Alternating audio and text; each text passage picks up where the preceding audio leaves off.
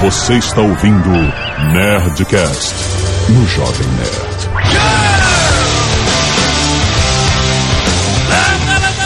Nerds! Aqui é Alexandre Antônio, Jovem Nerd, e eu nunca vou conseguir ler 52 revistas por mês. Aqui é o Fábio Yabu e eu também vou sofrer um reboot. Ah, é verdade, é verdade. Aqui é Carlos Voltor e não importa o universo, Batman é o cara. Aqui é o réu e reboot bom pra mim era aquele que passava na rede manchete. Puta merda! Aquele dos carinha verde, azul, é esse? Isso, era o Dot, Enzo e Bob da cidade. Oh, meu Deus, o vírus! Tem a ver, porque o Dandidio escreveu episódios pra isso aí. Nossa, cara, que excelente. Aqui o HQ Man e tudo que era antigo é novo de novo. E de novo. e de novo, e de novo. E de... Os caras poderiam conseguir o patrocínio da, da, da- da- de pilha, né, cara? Foda, coelhinho. Aqui é Stephen Martins e Aquaman é o cara mais foda do reboot. Porra, sério? Pior que é Pior que verdade. é. Pior que é. Quem diria, né? Aqui é a Zagal e a gente conversa daqui a cinco anos. Ah, é, rapaz. É, chegamos, chegamos no fim de um ciclo, né, cara? Muito bem, nerds, estamos aqui com essa galera, esses decenautas, para falar sobre o reboot da DC, finalmente, os novos 52 títulos rebootados para você. É só escolher. Vamos falar sobre o que está por trás desse reboot e o que aconteceu na história, o que aconteceu com os personagens e pra onde isso vai, né? Vai durar cinco anos e depois o novo reboot.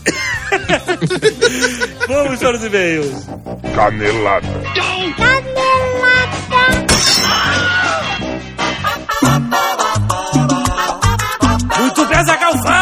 mais uma semana de mês e caneladas no Nerdcast. Vamos. Sim, Azagal, e hoje nós estamos falando dos novos 52 Sim. da DC Comics, DC Comics. porque eles estão chegando no Brasil pela Panini. certo? Exatamente. E aí a maior dúvida das pessoas é que querem ler ou que já são leitores da DC ou da Panini, como é que vai ser aqui no Brasil, né? Aqui é diferente o esquema de edição, que lá cada herói tem uma sua revista, 22 páginas, daredel, e aqui é diferente. Exatamente a Panini, então, está explicando tudo o que acontece com as revistas mensais, revistas especiais, que chegam às bancas em julho e até o final de 2012. Tudo isso no hot site deles, os novos 52 panini.com.br. Certo. Lá você vai ver revistas mensais com Edge, tem Stormwatch, Grifter, Voodoo, a, a revista Dark, 116 páginas, tem Justice League Dark,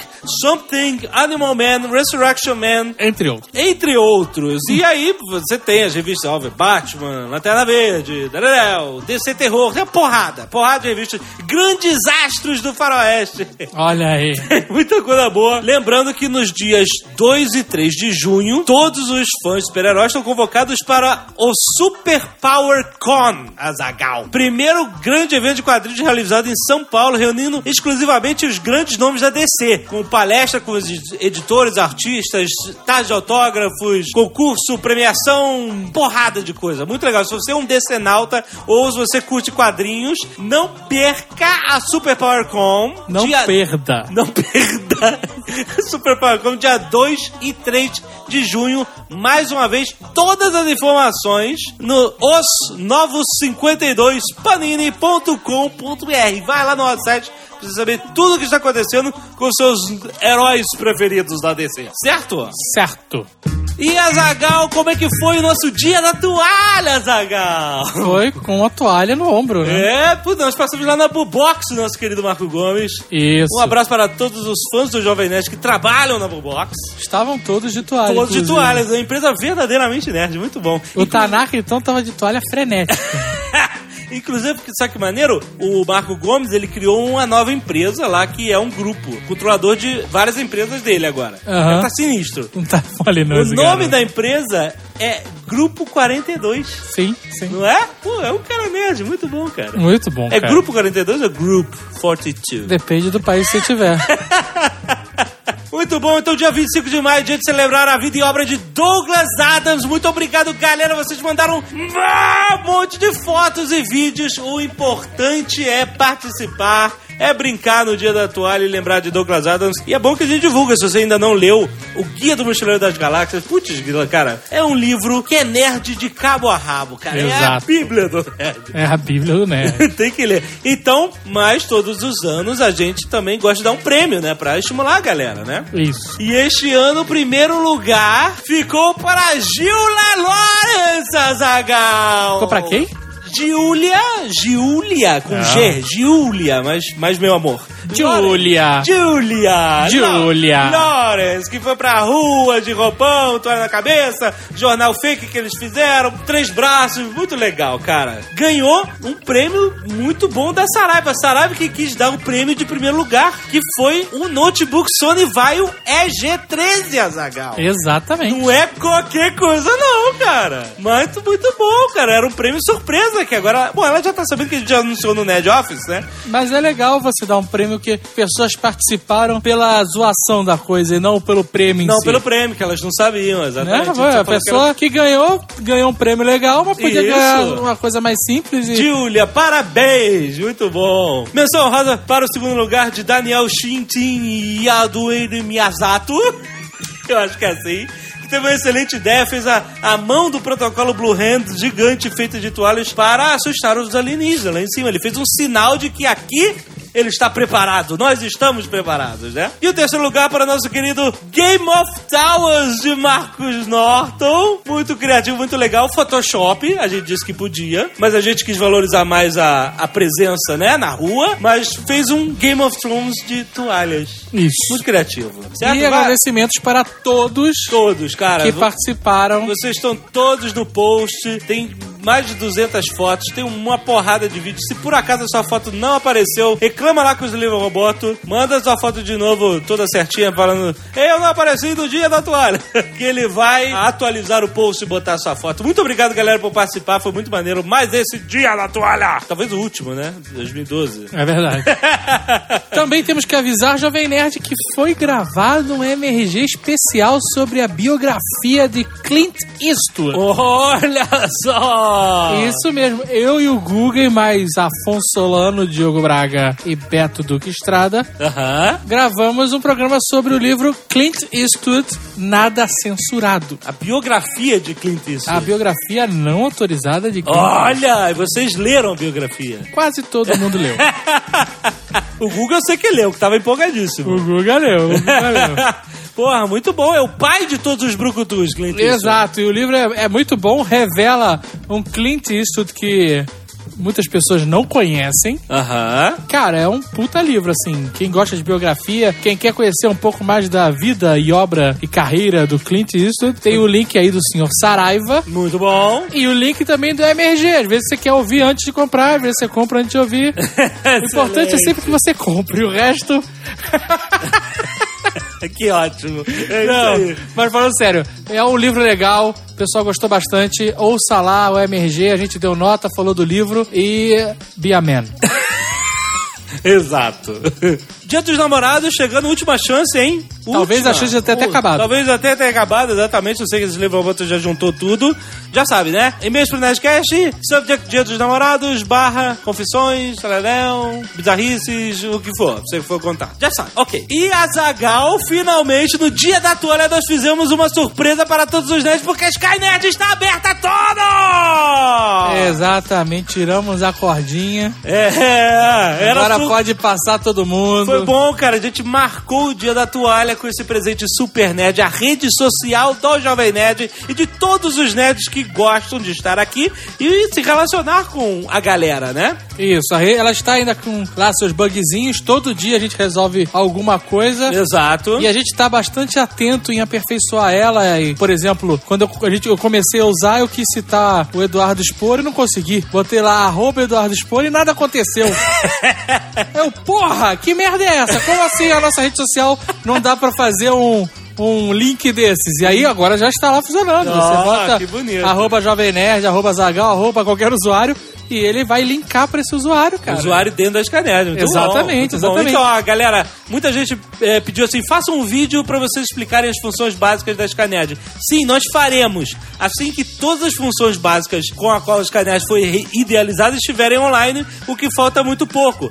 Ah, então, fiquem ligados. Tem muita gente usando já, já, já Sim, pegou. sim. Mas pra quem ainda tá com dúvida, pra- como é que eu ganho experiência? Como é que eu passo de level? Pra que, que serve o gold na minha ficha, etc. Tudo isso a gente vai explicar já já quando a gente tiver redondinho. Quer dizer, nunca nada tá redondinho. É, exato. Mas ela vai estar com. Ainda faltam funções a, a serem implementadas, como por exemplo, você ter a timeline de conteúdo do site Jovem Nerd, né? Que hoje você pode ter só a timeline dos posts na Skynet. Mas se você quiser fazer uma timeline de Nerdcast, de MRG, de Nerdplayer, etc., vai poder também. Então, isso tem que estar implementado. Ouviu, galera da VirtualNet? Mas o pessoal pergunta como é que ganha ponto. É fácil. Você usa a Skynerd É. e você ganha ponto. As ações dentro da Skynerd dão pontos. Isso, As tudo. ações dentro da Skynerd dão badges. É, você não sabe como. Olha só, comentar da, da ponto de experiência, fazer post da ponto de experiência, dar joinha, receber joinha também da ponto. Tudo, cara, tudo. Tem, a, tem uma matemática que a gente criou aí, você não sabe qual é a matemática. São os algoritmos da Skynerd. Mas assim, use, use. É, eu use. venho aqui até incentivar vocês, usuários da Skynerd, que passem a usar, por exemplo, artes dos fãs, que nós vamos comentar É agora há pouco. Vocês já podem começar a publicar suas artes dos fãs dentro da Skynerd. Exatamente. Então, em vez de mandar para o Slave Roboto o, a sua arte anexada no e-mail, você vai mandar o link do post da- do seu perfil na Skynerd. Isso, entendeu? porque quando você vai botar, fazer um post lá na Skynerd, você tem que categorizá-lo. Uma das categorias é justamente a arte dos fãs. Isso. Então você, pô, fiz o desenho, fiz essa foto, vi isso que é interessante, achei esse vídeo, escrevi um texto, qualquer coisa. Isso. né? Você escreve, bota lá, pum, manda pra gente. Outra coisa, fotos que vocês bateram com a gente, por exemplo. Isso. Vocês podem publicar na seção fotos dos fãs. Ah, tá aqui. E aí fica mais fácil até da gente mesmo ver as fotos que vocês bateram com a gente. É, muito legal, cara. Né? Então, é, usem, usem mesmo a Skynerd. Se vocês estão sentindo falta de categoria, manda aí pra gente. Olha, pô, manda essa categoria, sabe? A gente tá sempre navegando por lá, dando joinha, comentando. Exatamente. E em breve Ó, muito bom. Então, acesse agora skynet.com.br, só entrar lá, fazer o seu cadastro já, você já pode brincar. Muito bom. E aproveite que por enquanto eu estou aceitando todo mundo como aliado, hein? Aliado, aliado. É, porque tá lá como amigo, mas na verdade é aliado. Aliado, é. Vai mudar logo que esse pessoal da VirtualNet Estamos, tiver vergonha na cara. estamos montando nosso exército, Azaghal. Exato, né? não são amigos, você na Skynet tem aliado. Ah, muito bom. E se você não quiser ouvir o relatório de mês último Nerdcast, pode pular para... 27 minutos e 13 segundos. Vamos atacar o relatório de mês do Livro Roboto. Ele separou um e-mail aqui do Rafael Paranaíba com um link de um site chamado Real or Fake 3D. Certo. E ele é muito bom porque ele lista os filmes do ano agora, os filmes que você quer ver, até do ano passado e tal. E ele mostra quais são os real, 3D real e o 3D fake, Certo. sabe? Então, por exemplo, 3D fake 2012, Avengers, fake. Toma aí. Ghost Rider, fake. Men in Black 3. Fake. Titanic. Fake. Fake, você já sabe, né? Star Wars. Fake. Fake, exatamente. Agora 3D real, em 2012. Brave vai ser real. O Hobbit, que a gente já sabe que vai ser. Abraão Lincoln Vampire Hunter. É. Vampire Hunter, é. Homem-Aranha vai ser real 3D, é o que tá escrito aqui na lista dele. E é muito bom. Finding Nemo 3D. Olha, é real, real fake. Tá real. Real, olha que beleza. Piranha 3DD. Acredita, a continuação do Piranha 3D é Piranha 3DD. Caraca, cara. Excelente, cara. Ó, Prometheus, que a gente quer ver, ó. 3D real. Olha aí. Quero ver, rapaz. Eu vou ver, eu vou pegar essa lista, eu vou conferir. Além disso, mandaram não sei quem, porque não tá aqui, o Super Trunfo com CPUs Olha aí que beleza. e um link do livro Manual de Regras de Jogos de Cartas. Ótimo. Ótimo, mas um péssimo título, né? Manual de Regras de Jogos de Cartas. Olha só, vídeos enviados, truco valendo toba. pariu. Aham, ok. Mais uma daquelas entrevistas com o cara bêbado preso. E, cara, esse é foda. Royal Flush ganhando de uma quadra de ases, Azagal, num campeonato. Isso é estatisticamente impossível, mas aconteceu, cara. Impressionante. Cli- Clica aí pra você ver, cara. De fato. O cara tava com quatro ases, foi all in. Como é que ele vai perder com quatro ases? E perdeu. Arte dos fãs, Magic the Nerdcast por Ângelo Moreira. Olha aí as nossas cartas de Magic, eu e você, cara. Olha aí. Jovem Nerd Poker Face por André Bales. Muito bom, cara. Muito bom. Chega de 3D por Ismael Martins, por Excelente. foda. Excelente. Camiseta Love is Coming por Fabrício Carvalho. Essa é pro Jovem Nerd pro Briggs, cara. Se fuder. Pôster do Doni Darko versão Jovem Nerd por Cláudia M. Souza. Ficou muito maneiro, muito, muito maneiro, Cláudia. Mandou muito bem. Dog Tag do Jovem Nerd em Battlefield 3 por Luke Rodrigues. Aham. Unha do Protocolo Blue Hand por Tamires Leone. Legal, legal. Azagal de Ferro por Leandro Olegário Leite. Muito bom. Jovem Nerd por André Oliveira. Obrigado. Nerd Wars por Daniel Iara. Muito bom. Ouvinte peruano. Olha, excelente. E Action Figure do Ablon por Jadson Rodrigues de França. Nossa, cara, isso é espetacular, cara. Ele fez um action figure do Ablon. Ficou animal. O Eduardo Spor grudou no teto. Quando ele- Teve, teve hemorragia nasal. cara, tá muito maneiro. Parabéns, cara. Lembrando todos vocês, amigos, que a partir de agora vocês podem colocar todas essas maravilhosas artes dos fãs Isso, tudo dentro isso. da Sky Nerd. Sky Nerd, por favor, façam. Categoria Arte dos Fãs. E enviem pro Slevobot o link do seu, do seu post. Foda-se o Facebook. Não, a gente ainda tem que usar o Facebook. A gente ainda é relevante no Facebook. Primeiro e-mail, Fernando Russo, também conhecido como Tucano. Olha aí. Olha aí, 36 anos, publicitário e professor universitário, Santos, São Paulo. Olha, ele mandou a ficha completa. Cara tem vergonha de dizer que é Nerdcaster. é Nerdcast. Excelente. E aí ele falou assim: gostaria de responder um comentário no último Nerdcast. Foi o comentário do Wellington. Ele disse assim: canelada do Tucano. Depois de dois anos, é 100% habilidade. Depois de dois anos do quê? Jogando? É. Ah, É sobre o jogo, né? é assim. É 100% de habilidade que o jogador deve ter para ganhar no poker. Não existe sorte e sim habilidade. E o Tucano responde aqui no espaço que ele tem aqui sempre que quiser. Depois de 25 anos jogando poker. Eu pergunto: você vem com um 2 e um 7 e seu oponente com um par de ais. Qual é a sua sorte? Você vem com um, um flush, dá all-in, seu oponente consegue um full hand no river. Quem é seu Deus? Eu sei que poker exige habilidade, mas a sorte está na parada. É verdade, cara. Às vezes você tá com um puta jogo e no river você vira uma carta que te fode, o outro cara ganha. E a ESPN tá lá, o cara tem 7% de chance de ganhar. Às vezes está dentro dos 7%, é sorte. E aí ele continua: já minha canelada no truco eu aceito. Podem me chicotear. Foram 103 nerds que sentaram a canelada, disse aqui o, o Caralho. 103 chicotadas. Faz tempo que não jogo e nem lembrei que no truco não tem 8. No truco sujo, as cartas são, na ordem crescente de valor, 4, 5, 6, 7, dama, valete, rei, ás. Dama? Antes de valete? É isso mesmo? É, deve Ás, ser. 12 e 3. Bom, whatever. E no truco limpo é outra sequência aqui que é boring. Eu vou ler. Sem mais, Fernando Russo. Muito bom. Everton Elvio Kosser, 31 anos, programador Blumenau, Santa Catarina. Venho por meio deste corrigir uma certa injustiça que foi cometida para com o jogo Magic the Gathering. Gathering. Gathering. Apesar de concordar que o jogo é caro, caro? Eu não critiquei. Era caro na minha época. Eu não tinha dinheiro pra comprar, pô.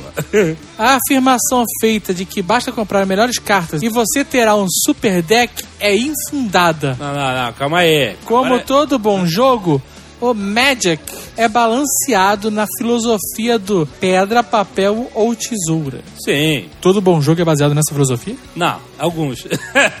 Ou seja, por melhor que seja o seu deck, sempre vão existir outros para os quais você não está preparado. não, isso que é claro. Mas entra aí a habilidade do cara saber usar as cartas. Mas ter vários decks ajuda, porra. Aliás, ajuda até na opção de você montar o seu deck pra tal partida. Se você conhece o seu adversário, você fala assim, puta, esse cara eu sei que ele... Já joguei com ele, eu sei como é que ele joga. E aí você pega o seu deck que tem milhões de cartas, monta o deck que você acha mais balanceado pra enfrentar aquele cara. Então, bom... Bem, ele continua dizendo que, na minha opinião, ou na opinião dele, O jogo que mais se compara ao Magic é o xadrez. Ok. Por se tratarem de jogos que simulam batalhas entre os jogadores e oferecem infinitas possibilidades de jogos diferentes. Porém, existe uma diferença primordial entre ambos. O xadrez é jogado por autistas. Não, não, não fala aí. O Magic por mongol gigante. Escroto. O xadrez parte de uma situação estática em que você conhece seu exército, o do seu oponente, e eles estão em igualdade antes do início da batalha. Sim, verdade. Já no Magic, parte de uma situação entrópica, em que você não sabe a organização de suas tropas, não conhece o exército adversário e as partidas não começam em uma condição de igualdade, pois levando-se em conta o pedra, papel e tesoura, um deck sempre ser o mais preparado Sempre ser. para este duelo. Marcelinho, Marcelinho. Um deck sempre ser. Você tava, você tava nervoso quando escreveu isso aqui, né, cara? Você não conseguiu escrever direito aqui? Não conseguiu, né? Deixa eu ajeitar meu cabelinho. Cara, é muito bom essa merda. Vai da sua habilidade confirmar ou reverter as estatísticas. É isso aí. Muito bem. Não, eu concordo totalmente com ele. Verdade. Ok. Cláudia Garcia, 24 anos, designer, São Paulo SP. No final do ano passado, decidi fazer um deck de cartas próprio. Para isso, estudei um pouco sobre as cartas de baralho e durante essas pesquisas conheci algumas curiosidades sobre as histórias das cartas. Ai, finalmente. A gente eliminou três e-mails aqui, só pra vocês saberem. Um, antigamente os baralhos não tinham índice, letras ou números que ficavam no- nos cantos das cartas, tornando o jogo muito mais lento devido à dificuldade do manuseio. Eles foram criados pelos franceses só no século XVIII, com as técnicas de impressão mais modernas, como a litografia, que já não exigiam a- que as cartas fossem talhadas uma a uma. Aí é puta merda, exatamente. Dois, como em francês rei ou roi e rainha, reine, começava com as mesmas letras, a rainha passou a se chamar dama. Ah, é por isso que a gente chama de dama e não de rainha, como chamamos aqui no Brasil. Já na Inglaterra, o problema aconteceu com o fato do rei King ter a mesma inicial de cavaleiro, Knav, que ela escreveu aqui. Knight? Não, Knight. Ela escreveu Knave. Assim, eles passaram a chamar Knave de Jack. Mas de onde veio o Jack? Olha só, muito bom. No século XVII havia um, joga, um jogo muito popular na Inglaterra chamado All Fours. Mas tu quero ficar feliz? O Valete é o É cavaleiro. o Knight, cara. Exato, Ah, pô. Tá bom, olha só. O jogo chamava All Force, onde o valete do naipe de trunfo era conhecido como Jack. Não sabe ao certo, mas dizem que o porquê deixe ser chamado de Jack veio da expressão palpator da obra. Jack of all trades. Olha, só! Muito bom. Conforme a popularidade do jogo aumentava, chamar valete de Jack ia se tornando cada vez mais comum. Essa mudança incomodou um pouco a classe mais nobre, que gostava do fato do cavaleiro ser associado à nobreza, enquanto Jack soava vulgar. Perderam o Playboy. É Jack pra todo mundo hoje. Foi também a Inglaterra que substituiu o número 1 pelo AIS. O motivo é porque no Império Romano havia uma moeda chamada AIS, que valia uma unidade monetária. Com o tempo, AS passou a ser uma unidade de qualquer coisa. Com o fim do Império Romano e do latim como língua corrente, a palavra as acabou sendo adaptada para outros idiomas. Aço na Itália, eis na Inglaterra, asse no Brasil para lavar a sua roupa. Caraca. Vai sempre com significado de uma unidade. Olha que legal. Ela devia ter participado desse podcast. Muitos contam a história que o as passou a valer mais que o rei após a Revolução Francesa, quando o povo destronou o monarca Luís XVI, representando a ideia de que um único cidadão valia mais do que o rei, Azaga. Olha que legal a história do baralho. Isso não tava lá no Wikicartas. Apesar de eu achar esse motivo bem legal, o fato já foi desmentido ó, por historiadores que descobriram que os jogos que existiam há pelo menos dois séculos antes, quando Maria Antonieta foi guilhotinada, onde o as, ou um naquela época, já valia mais do que o rei. Bom, vou parar por aqui, já estou imaginando o Azagal falando whatever. Não, até tava interessado. Tava, né, cara? Se quiserem dar uma olhada no baralho que eu desenvolvi, tem o link. Ah, por que não? Olha só, eu vou ver o link dela. É, Bonito, não é? legal. Deck de cartas. É. Ficou legal. Não, Cores da moda. Ficou legal mesmo, assim, ficou legal. Não tão legal quanto Sim. o deck do Nerdcast. O baralho Nerdcast que você encontra à venda exclusivamente É. na Nerd Store. Exatamente. E aproveitando essa deixa, Jovem Nerd, Sim. eu vou lançar aqui o desafio do baralho. Ah, eu já sei qual é. Muito bom. Nós decidimos o seguinte: Olha só, pra tornar a vida das pessoas mais legal. Vocês que são agora donos do set Collector's Edition, Addiction, Addiction lá. Collector's Edition do baralho de edição limitada do Nerdcast. Tô parecendo o Paulo Coelho falando. Ah, e aí? Nosso desafio pra vocês é o seguinte: quem conseguir em primeiro lugar o autógrafo de todos os nerdcasters representados no baralho, Isso. ou seja, tem que conhecer de todo mundo, inclusive do amigo imaginário, que é a carta reserva. É, exatamente. O primeiro que conseguir fotografar as cartas, né? Sim. Não, tem que ter a foto dele também recebendo autógrafo, né? Isso, seria melhor ainda. Mandar pra gente por e-mail. A gente vai receber, vai querer comprovar, vai pedir as cartas. Sim. O primeiro que conseguir isso e provar que conseguiu, foi uma falsificação tosca, vai ganhar um iPad. Olha só! E vai ser um iPad vigente naquele momento. Isso, Por exemplo, Isso. se for agora, dia 1 de junho de 2012, Ah, a pessoa ganha o iPad 3, entre aspas, é. certo? Sim, esse que tá vendendo agora, que é o mais novo. É, o mais novo, Se exatamente. levar um ano e tal, aí vai ganhar um Vai iPad. ser o iPad que vai ser lançado em 2013 É, isso. ou 2014. Como o ano não vai passar, como vai ser só 2012 e acabou, é esse que você vai levar. Exatamente, ó, vamos lembrar, o JP tá no baralho, ele mora nos Estados Unidos. É, o amigo imaginário ele tá na França. Ele É, volta pro Brasil, então, mas depois meu volta irmão. pra França de novo. Se vira pra assinar essas cartas. Ah, eu ainda vou dar umas dicas. Quando o JP, às vezes, ele vem pro Brasil passa uma semana. É. Quando ele estiver no Brasil, eu vou falar, JP tá no Brasil. Caraca, tu vai fazer a vida do JP no inferno. É isso, tá valendo, galera.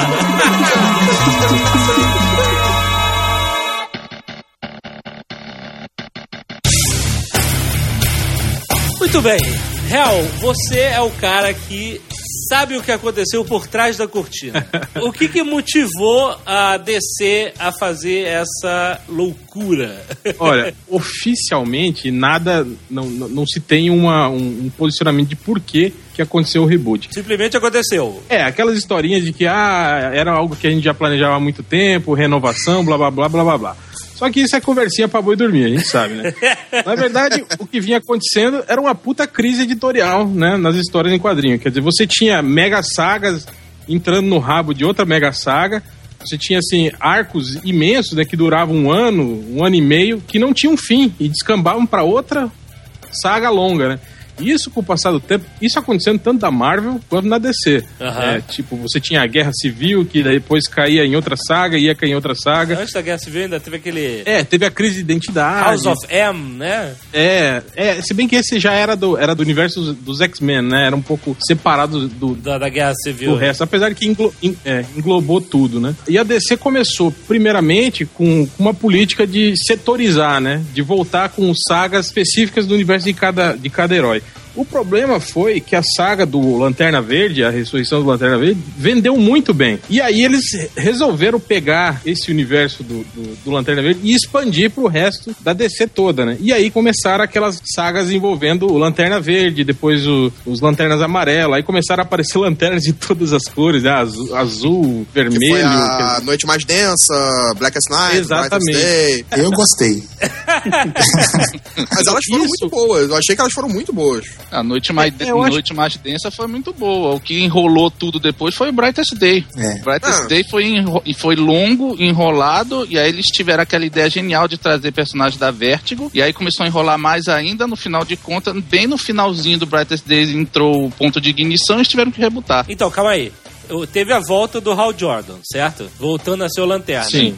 Isso encaixou no Blackest Night. É isso? Não exatamente. É. Não exatamente. Essa volta do Hal Jordan já, já é um pouco mais antiga, tem acho que uns 5, 6 anos, né? Ah, tá. Mas a, a verdade é que, mesmo com com a volta dele, mesmo com todas as reformulações que eles fizeram nos últimos anos, que teve a- aquela Final Crisis, depois teve mais um monte de sagas aí, nada disso funcionou pra pra aumentar as vendas, né? A DC tem um histórico de, de derrotas pra Marvel, assim, que era. é, é, durava décadas, assim, né? Ele sempre ficando em segundo, né? na- na- no ranking de vendas. Ah, o sistema de vendas lá nos Estados Unidos é um pouco é diferente daqui, né? Na verdade, a, a editora vende diretamente pro lojista lá. Você não vende para o consumidor final, né? Não, é, não tem consignação lá, aqui. Até tem consignação, mas então o lance é esse: a- a- alguns títulos, né? Dependendo do contrato que você faz com, com o lojista, ele te, te dá consignação. Aliás, dizem que um dos grandes trunfos da- da- das vendas do- dos novos 52, de terem vendido mais que a Marvel, né? de- de- depois que foram lançados, era justamente esse: de, de permitir a, a consignação do modo muito mais fácil que as revistas da Marvel estavam oferecendo. Porque na verdade o ranking de vendas que sai da Diamond lá, eles vêm pelos pedidos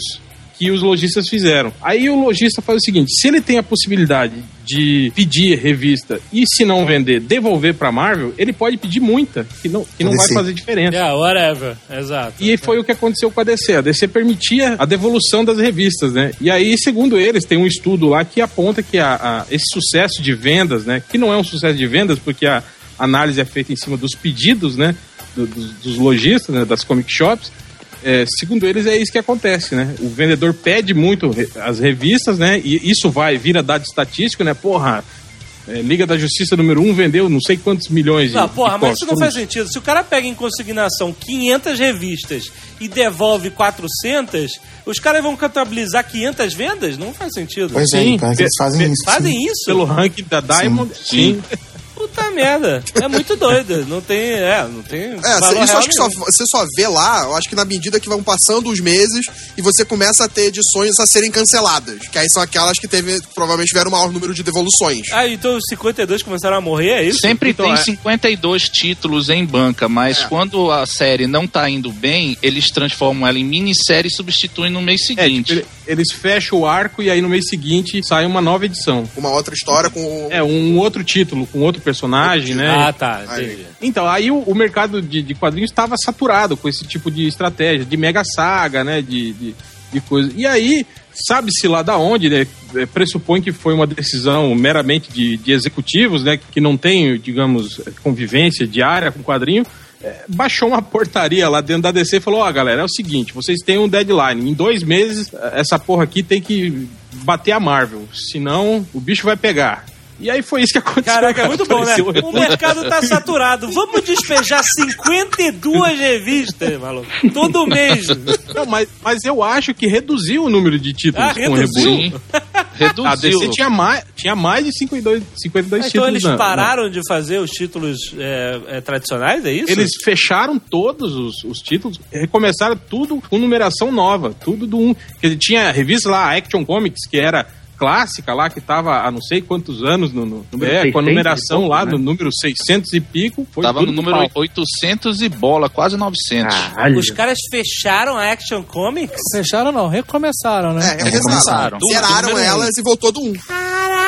Caraca, maluco! Nossa. É, foi peitudo, os caras foram peitudos. Porra, tu não faz isso, a revista tá com o número 800, maluco. Porra. Então, aí foi isso, cara. Quer dizer, baixou uma portaria e falou: e vocês têm que se virar aí. É, tanto que eh, pegou, você vê como pegou de calça curta, porque alguns personagens dentro da DC já estavam sendo renovados. Tipo, a Mulher Maravilha, ela tinha, sei lá, dois meses antes do reboot, ela tinha sofrido um, um- um mini reboot, entende?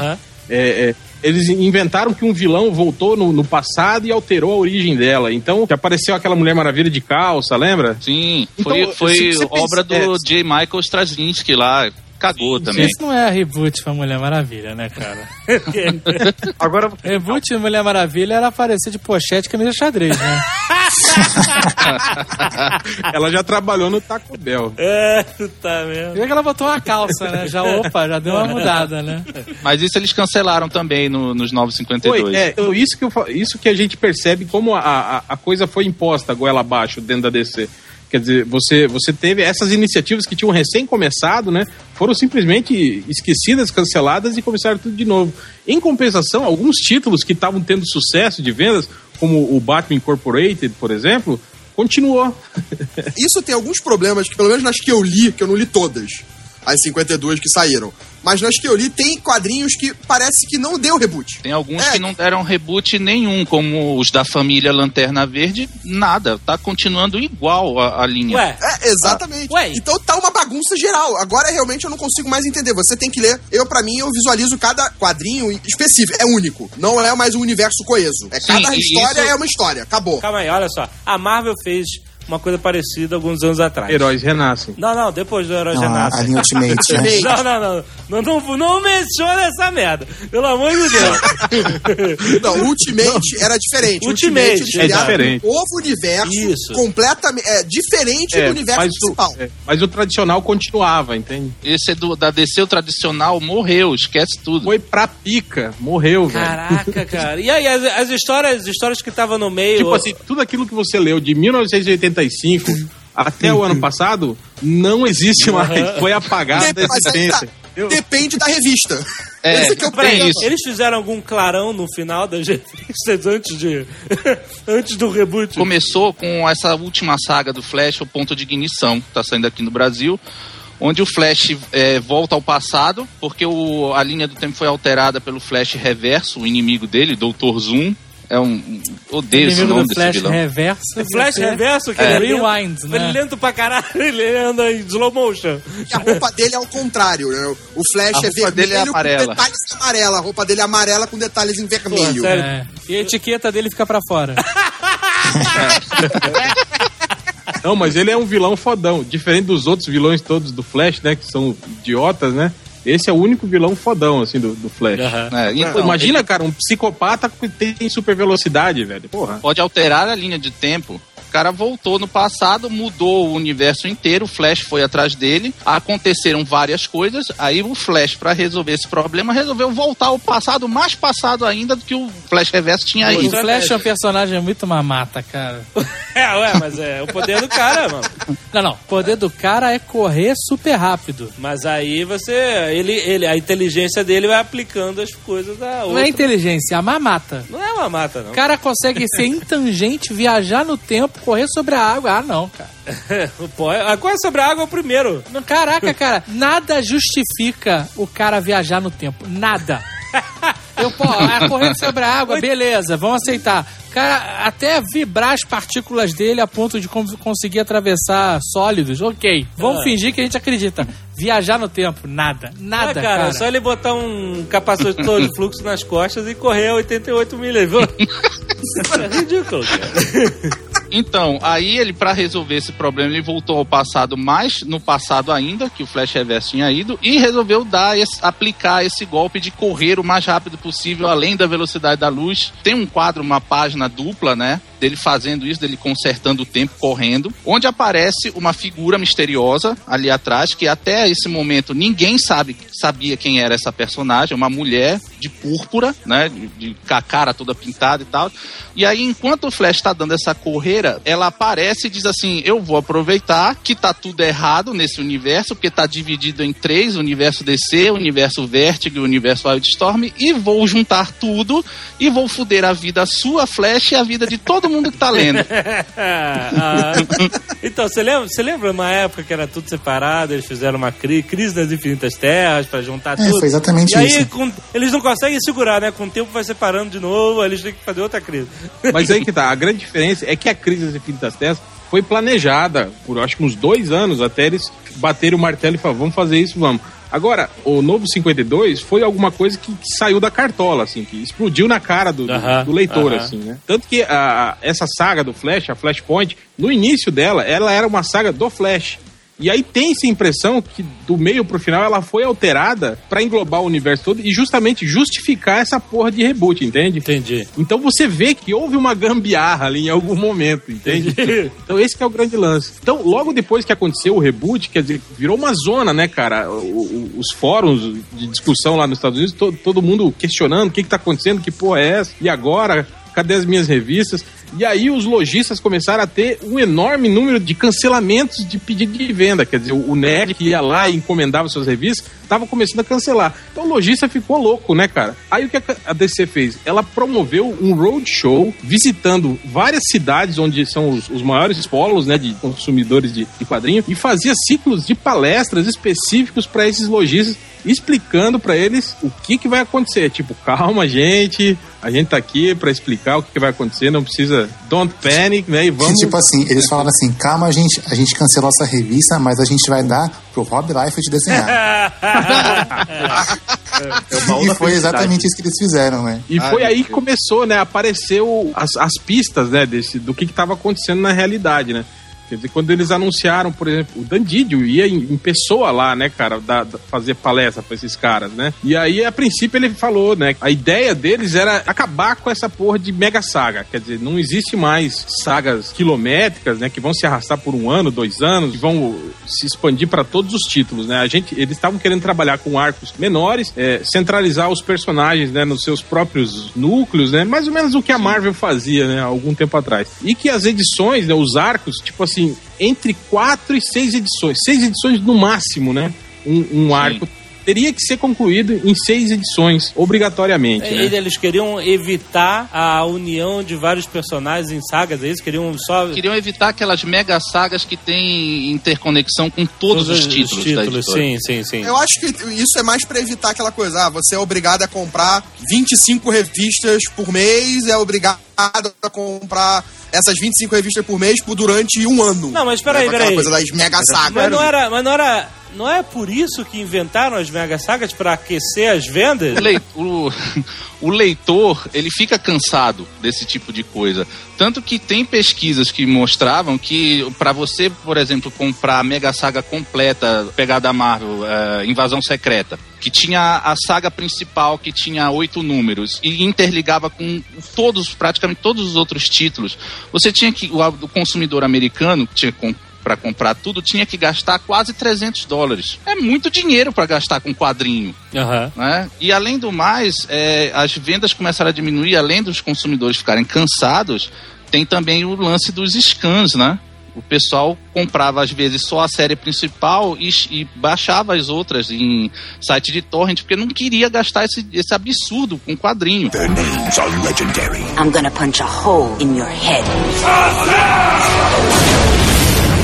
É, eles anunciaram logo no início que também ia começar a acontecer o lançamento simultâneo entre revista impressa e a mídia digital. Coisa que não acontecia até então, né? Você tinha a revista saindo na banca e depois de, sei lá, uma semana que ela era disponibilizada na, na, na loja digital da DC. Sim, porque eles queriam, queriam garantir o escoamento do, do papel, é isso. É, na verdade era um acordo que eles tinham com o lojista, né? Lá, lá você Sim. tem um, tipo, lobby muito grande. E aí aconteceu o problema dos lojistas ficarem putos com isso, né? Falou, porra, velho, é, a gente não vai mais ter aquela semaninha de vantagem, né? Pra mídia digital. Sim. E aí o que a DC fez? Eles lançaram a mídia digital, é, lançamento simultâneo com a mídia impressa e sendo vendida ao mesmo preço. Nossa. Isso é que é um absurdo. Eu acho É, isso é que- vender ao mesmo preço é uma loucura. Por cara. quê? O gasto, né, de uma, de uma edição impressa, né, justifica ela custar mais caro do que um arquivo digital, né? Não, O preço do papel é, É. de menos, é o mais barato. isso que eu ia falar. O que custa mais é, é logística, essa parada. o papel realmente é, pode acreditar, cara, é, é muito baixo. O papel Cara. é de menos.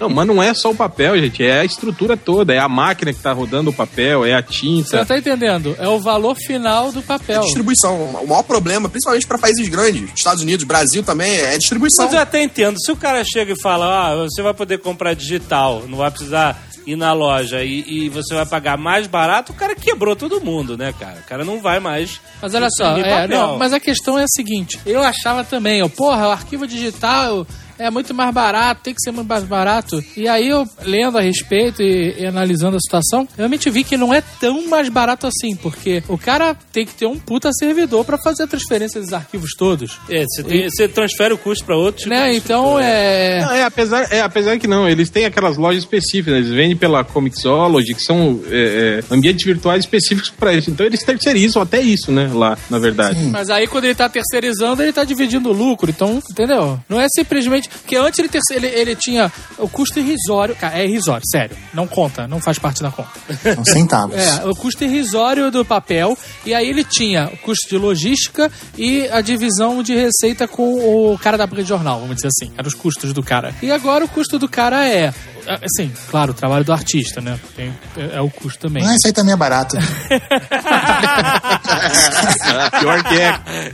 Mas agora ele tem esse custo do artista. Tudo bem, o digital não tem distribuição, mas tem toda essa parte de servidor que ele tem que transferir de alguma forma. É quando ele vende direto, mas se ele não vende direto, ou ele tá dividindo parte do bolão dele com o malandro, com a loja online, que quem É. quer que seja quem tá. Continua tendo imposto. é, Com a continua- Apple, por exemplo. Exato. Eu Então, concordo com tudo isso que você está falando, mas pra mim não explica por que que agora recentemente, se você comprar a edição física na banca, você recebe um código para baixar digital de graça. Exatamente. E vocês estão segurando, tentando segurar a onda da- das lojas, né, cara? Exatamente. Compra o papel, você vai ter os dois. Mas isso é um momento de transição, cara. É transição até o cara não ter mais saco de ir na loja comprar. E comprar só o Não, digital. Eu realmente acredito que com a distribuição digital, revista vendida mensal, assim, com 22 páginas, isso vai acabar. Isso vai ser tudo digital. E aí, físico vai ter só encadernado no futuro Cara, eu vou próximo. te falar, a grande vantagem da revista de papel era de você poder ir dar aquela gola no banheiro e levar a revista, né?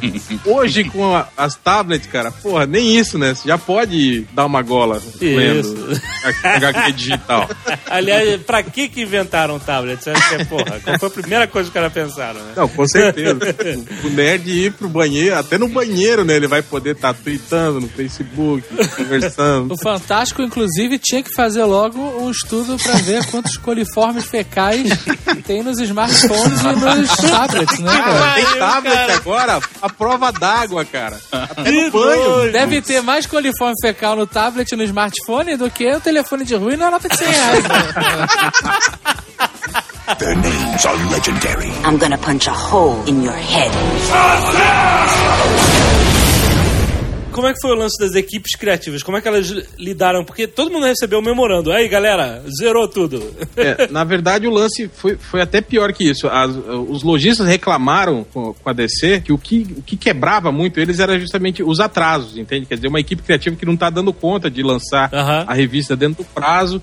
E aí a revista atrasa, ou você tem que atrasar o, o- o arco e, e completar com um fill-in. Fill-in é quando entra um desenhista e um roteirista convidado, fazem uma- uns dois títulos, e aí depois a revista retoma aquele arco que Sim. não tinha acabado, né? E o filho da puta lá atrasou. Exatamente. Aí a DC chegou e falou: Ó, gente, isso acabou. E hoje em diante a gente vai ter equipe criativa responsável por cada título. Eles estavam trabalhando com um, um prazo de quatro edições, quer dizer, para a edição que tá na banca, já existem quatro posteriores prontas, né? Aham. E se a equipe atrasar, eles limam, é. Tipo, eles tiram a equipe.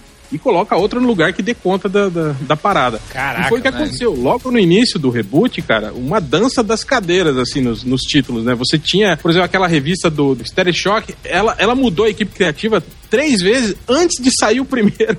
Nossa. a primeira edição, cara. Meu Deus. Já dançou. É, e, e o título já foi pro pau. Foi um dos primeiros a ser, a ser, a ser limado desse novo 52 aí. O que mais que a gente tem de bastidores? Eu acho que era, isso. teve aquela polêmica da- das cotas raciais e, e sexismo, Cotas né? sexuais. É, Como aí? Uma polêmica que deu porque quando houve a mudança pro New 52, é, tinha um, um determinado percentual de, de, de roteiristas e, e desenhistas mulheres, que era de 12%.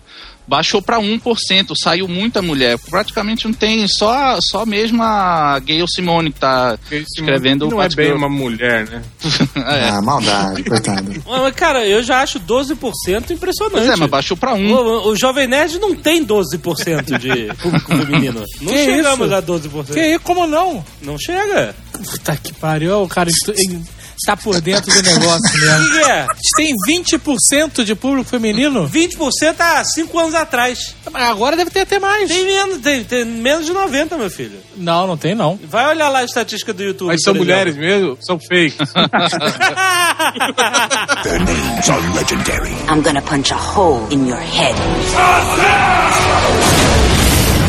Eu tenho uma pergunta sobre as equipes criativas. Como caralhos o Rob Liefeld conseguiu um posto Favores sexuais. Aliás, Rob Life me, me bloqueou É, no mas- Twitter. Ai, te bloqueou! tu mandou um, um spoiler! Não, foi outra pior. Foi Quando outra? Ele, ele assumiu o Exterminador, né? O Deathstroke. O Comic Book Resource fez um, um, um review, né? Da revista dele. E o Comic Book Resource dá de uma a cinco estrelas, né? Pra, pro, pro título. Ele conseguiu a incrível façanha de não levar nenhuma estrela. Leram a revista e falaram: olha, gente, nenhuma estrela. Eu não vou dar pra essa porra aqui, não. Eu tuitei pra ele é, Deathstroke, é, o Exterminador 9 igual um céu nublado, sem estrelas. Aí te bloqueou. Cara, ele deve ter mais gente bloqueada do que seguidor, cara. Mas o, o Rob Life, ele, ele conquistou meu respeito, cara. Não sei se vocês Sim. viram um post que ele escreveu no, no blog dele, dizendo justamente como ele li- lida com os haters ao longo dos anos, sabe? Desde que ele fazia, Ah. sei lá, X-Force lá atrás. E ele, e ele fala que, tipo assim, eu sei que eu não desenho muito bem, sabe? Ele até coloca no texto. Eu sei, É humilde ele, né? eu sei que eu dei peitos pro Capitão América, sabe? E, então, tipo, ele, assim, ele, ele assumindo mesmo que ele não era um desenhista muito bom, mas que ele é apaixonado pelo que ele faz, que ele faz por, por carinho mesmo, e que, pô, e principalmente ele cumpre prazo, sabe? Tipo, tudo, que- tudo que os editores pedem pra ele, ele, ele consegue entregar. Ele desenha, tem vídeo dele no YouTube, dele dirigindo o carro dele, uma autoestrada, diri- desenhando. Filho da puta, não bate essa porra desse carro. Mas ele, depois desse post, ele conquistou meu respeito, cara. Depois de muitos anos de sendo um hater dele, agora, tipo, tô de boa com ele. Tu, tu ficou de É. boa. Cara, vocês lembram aquele diretor de cinema, aquele U- Uwe Ball? Sim. O Ibol, sim, sim. Vocês sim. lembram uma vez que ele ficou puto? Ele, porque ele é puto com a crítica, né? Que detona. Esse cara é, é- é- esse cara é o Rob Life do cinema. Cara, ele organizou um evento em que ele, ele falou: olha, se você é crítico, você não gosta do meu trabalho, se inscreva e me desafie para uma luta. E aí ele fez isso, cara. Vários nerds que não gostavam do trabalho dele se Ah, acho que eu inscreveram. vi isso. E aí ele, ele enfrentou os caras na porrada, velho, no Na boxe. porrada. O problema é que esse cara, é, ele, ele era boxeador amador, cara. E ele arregaçou todos, todos os nerds, né, gordinhos, indo lá pra bater no cara. Chega lá, você pega um cara que é boxeador, né? Óbvio que todos eles Excelente. apanharam, né? Aí tipo, ele saiu de lá de alma lavada. Tipo, ó, vocês falaram mal do meu trabalho, mas eu arrebentei vocês na porrada. Que maluco.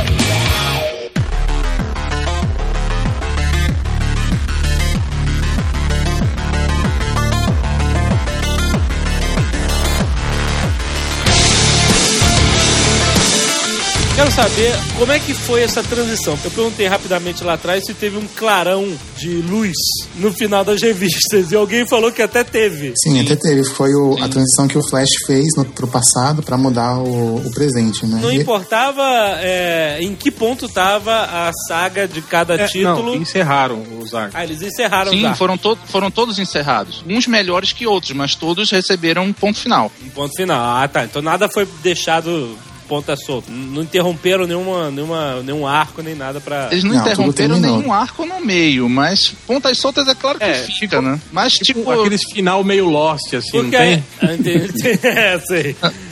Quando foi que a DC não deixou pontas soltas em alguma história? Tipo, acho que pontas soltas é padrão de quadrinhos. Todas elas deixam pontas soltas. Porque senão a gente não estaria com a crise que a gente teve, com tantas histórias tendo problema como a gente tem. Tendo sempre que rebutar o universo. Então, mas Sim. aí deixa eu perguntar. Vocês falaram que a revista do Batman, por exemplo, que tava lá no Batman Incorporated e tal, e o, e o Lanterna, esses, esses não sofreram mudança no reboot. Na verdade, o Batman ele não foi só não rebutado, ele foi né, rebutado, pegaram todo o passado dele e comprimiram em cinco anos. Como assim? Então, em É, cinco Em anos, cinco anos ele teve quatro Robins.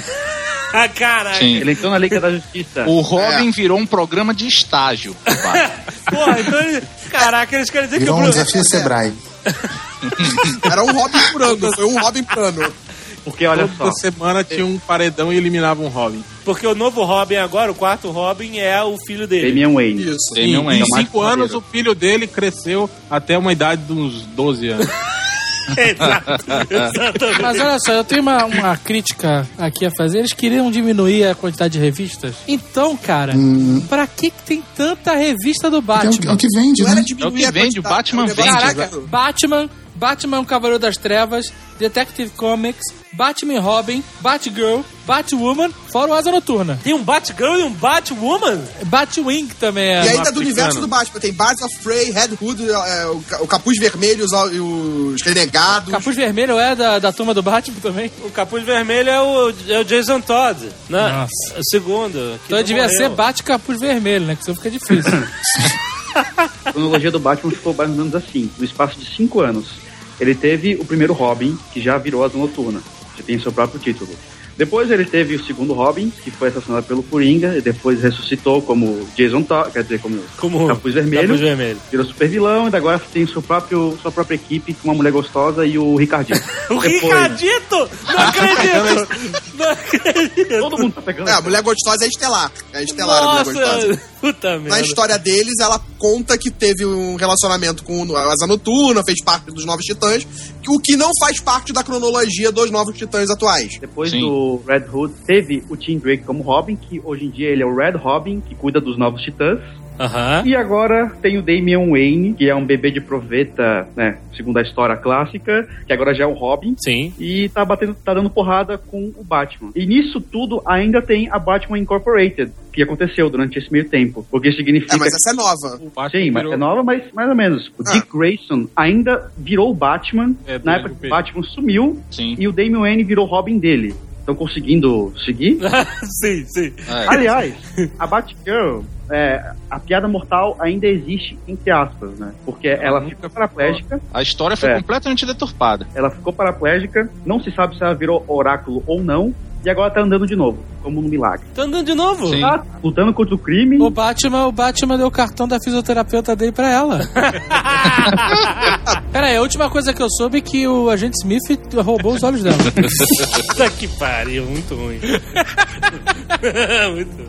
Mas e, a- e as revistas do Batman, todas que seguiam a cronologia lá do Batman Incorporated e tal? Continua igual. Todas continuaram iguais? Sim. Continuam Como? quase iguais, porque tem o- Batman Incorporated tem um- algumas diferenças da última que saiu no universo antigo para que vai começar a ser lançada a partir desse mês agora, porque por exemplo, posso dar spoiler total aqui? Pode, ó. Tem spoilers agora da, da- da- dos novos 52, vai. É, porque na última edição do, do Batman Incorporated do universo antigo, o Batwing morreu.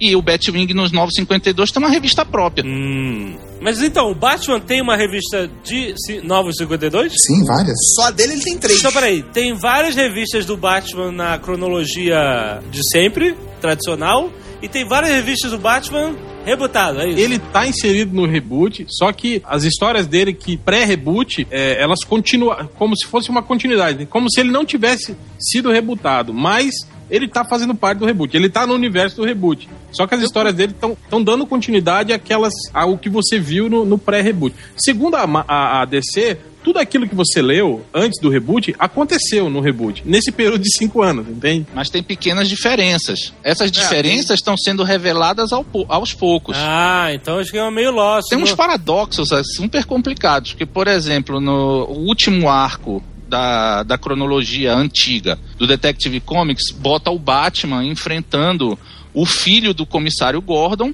James Gordon Jr., que é um psicopata sinistríssimo. E no, na Batgirl dos 952, é a primeira vez que ele tá aparecendo para enfrentar o Batman. Então essa parte é, é um paradoxo porque na, na cronologia antiga ele enfrentou o Batman, mas na nova ele ainda não enfrentou e ainda assim o pessoal da DC diz que tudo que aconteceu antes está valendo pro Batman. E agora?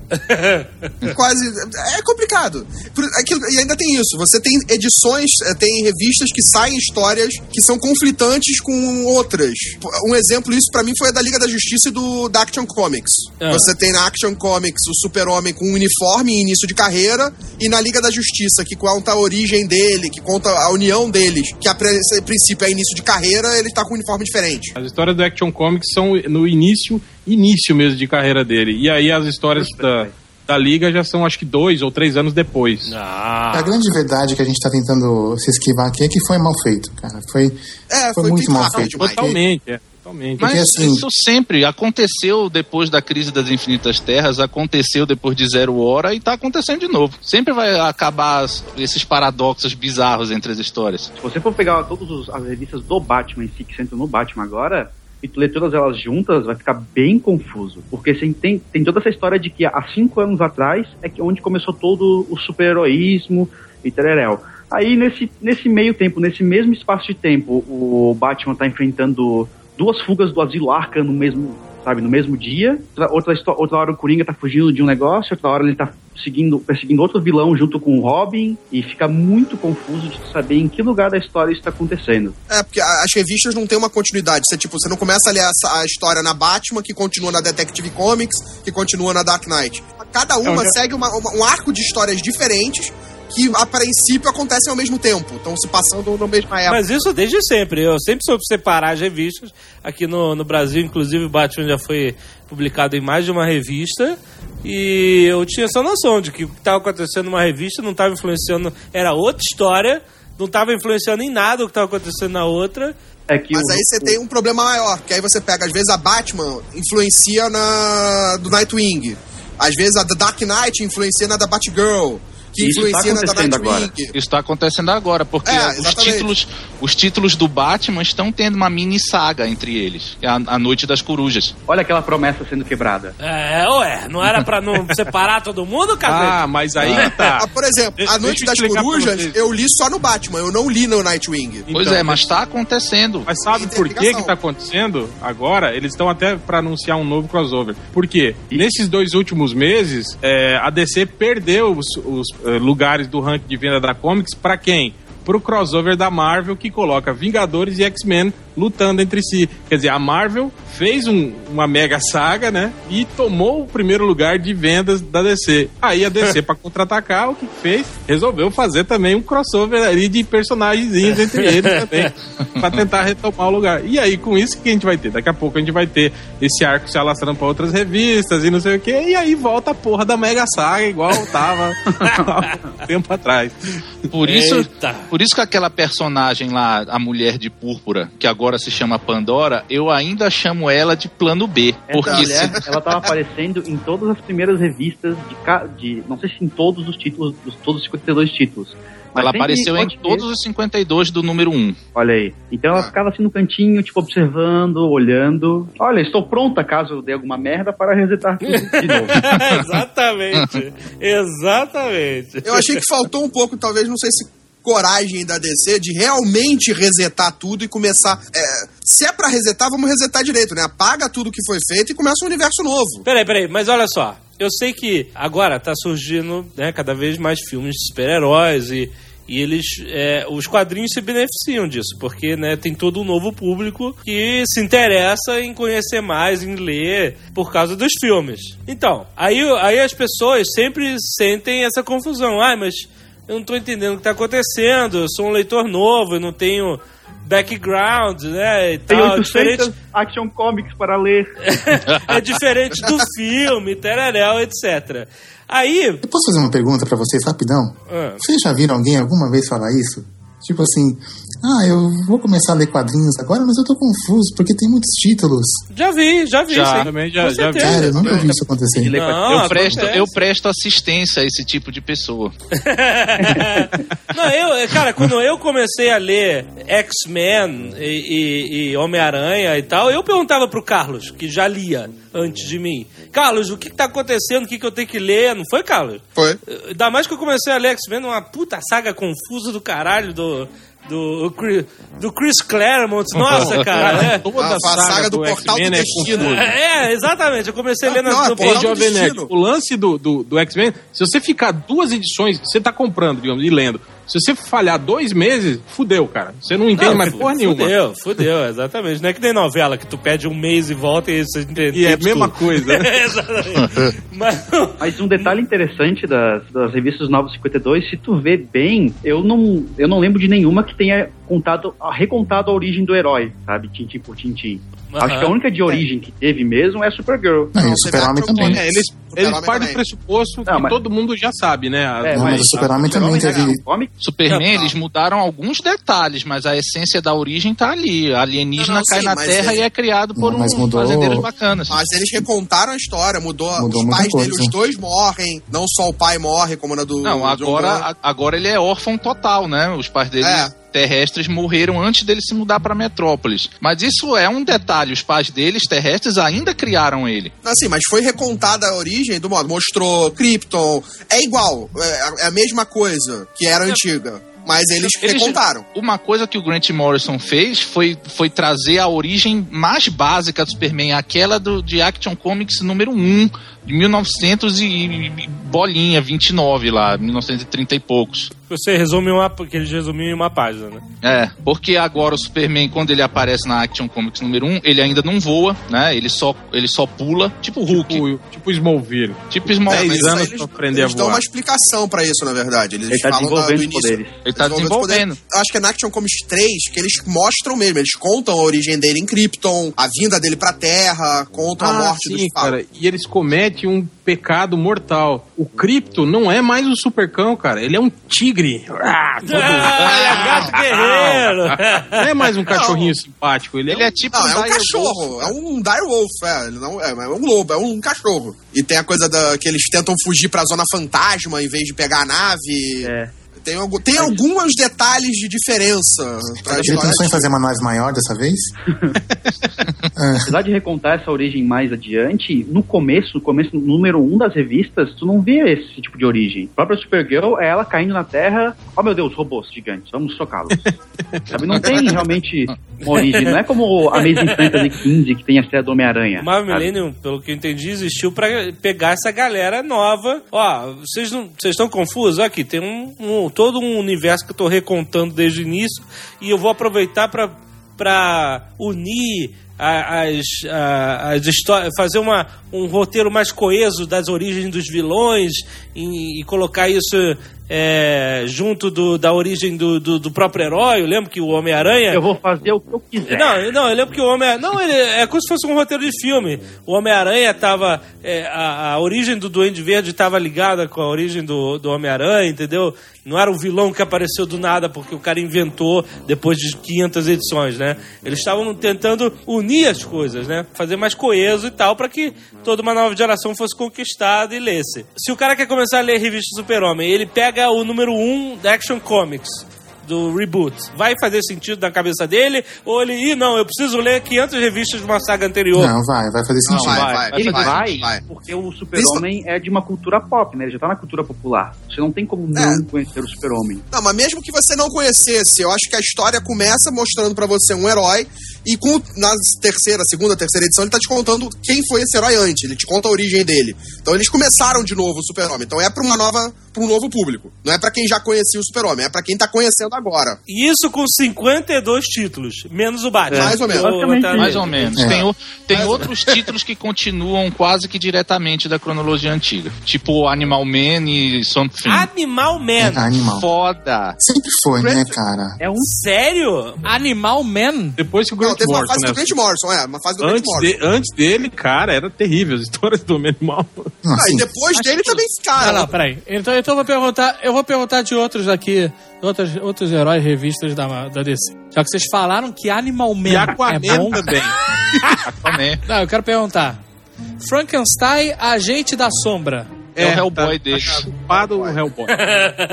Esquadrão Ah, Suicida. Bosta. uma G.I. merda. Joe, virou G.I. Joe. Chupado Monty Python. Não, Esquadrão, Esquadrão Suicida, ele, a- o maior pecado deles foi tra transformado a Arlequina, que era uma personagem super bacana, no- naquela puta desgraçada que virou na revista. já. Eu acho pior ainda o que eles fizeram com a Amanda. Amanda Waller, Ah, emagreceu, né? Ela tá magra agora. Emagreceu, Virou- ficou boring. ela virou a Hailberry. Ela era gordinha? É, olha só. Ela era gordinha? É a velha Era gordinha. aquela baixinha, moreninha, gordinha. Ela dava dedo na cara do Batman, cara. O Batman não fazia nada. Ah, qualquer um pode botar dentro da cara do Batman, né? Você não vai ficar com o dedo. Ela né? era muito do mal, cara, Amanda Waller. Agora ela é uma cópia barata da Hailberry. Their names are legendary. I'm gonna punch a hole in your head. O Mac. Essa já foi cancelada. O Mac, caraca, o Foi Mac é cancelada. bom. Não fez minha Sério? cabeça. Eu não gostei muito do Omak, não. O Omak eu conheço só uma história do Omak, que era aquela minissérie que ele voltava no tempo, esquecia quem ele era. E, e etc. Você se lembra disso, Do, cara? do John Byrne, não era que fez essa minissérie? Acho que Puta, foi. era uma história foda, era uma história Ele era foda. um E- personagem maneiro, ele era um personagem muito maneiro, só que eles não souberam aproveitar. OMAC significa One Man Army Corps, rapaz. É o exército de um homem só, literalmente. e era um personagem muito legal. Muito bom, né?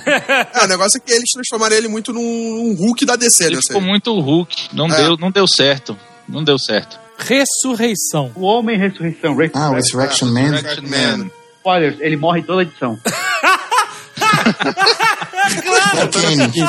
O Jovem Nerd realmente gostou disso. Eu gostei, eu gostei. Cada vez que ele ressuscita, ele ressuscita com um poder diferente. Excelente. Ah, interessante, hein? Gostei. Eu acho que se transformasse numa série de TV, seria uma ótima série de TV. Falando Mas sério. legal, gostei do argumento, hein? Cara, eu fico pensando, deve ser foda pro roteirista, né, cara? Toda edição ele tem que, sei lá, inventar um poder novo pro Inventar cara. Ah, faz aquelas tabelas de RPG, joga um D100 e vê. Ou então você Aí, podia mudar de roteirista, dar uma edição pra cada roteirista. Aí né? ia ser uma beleza.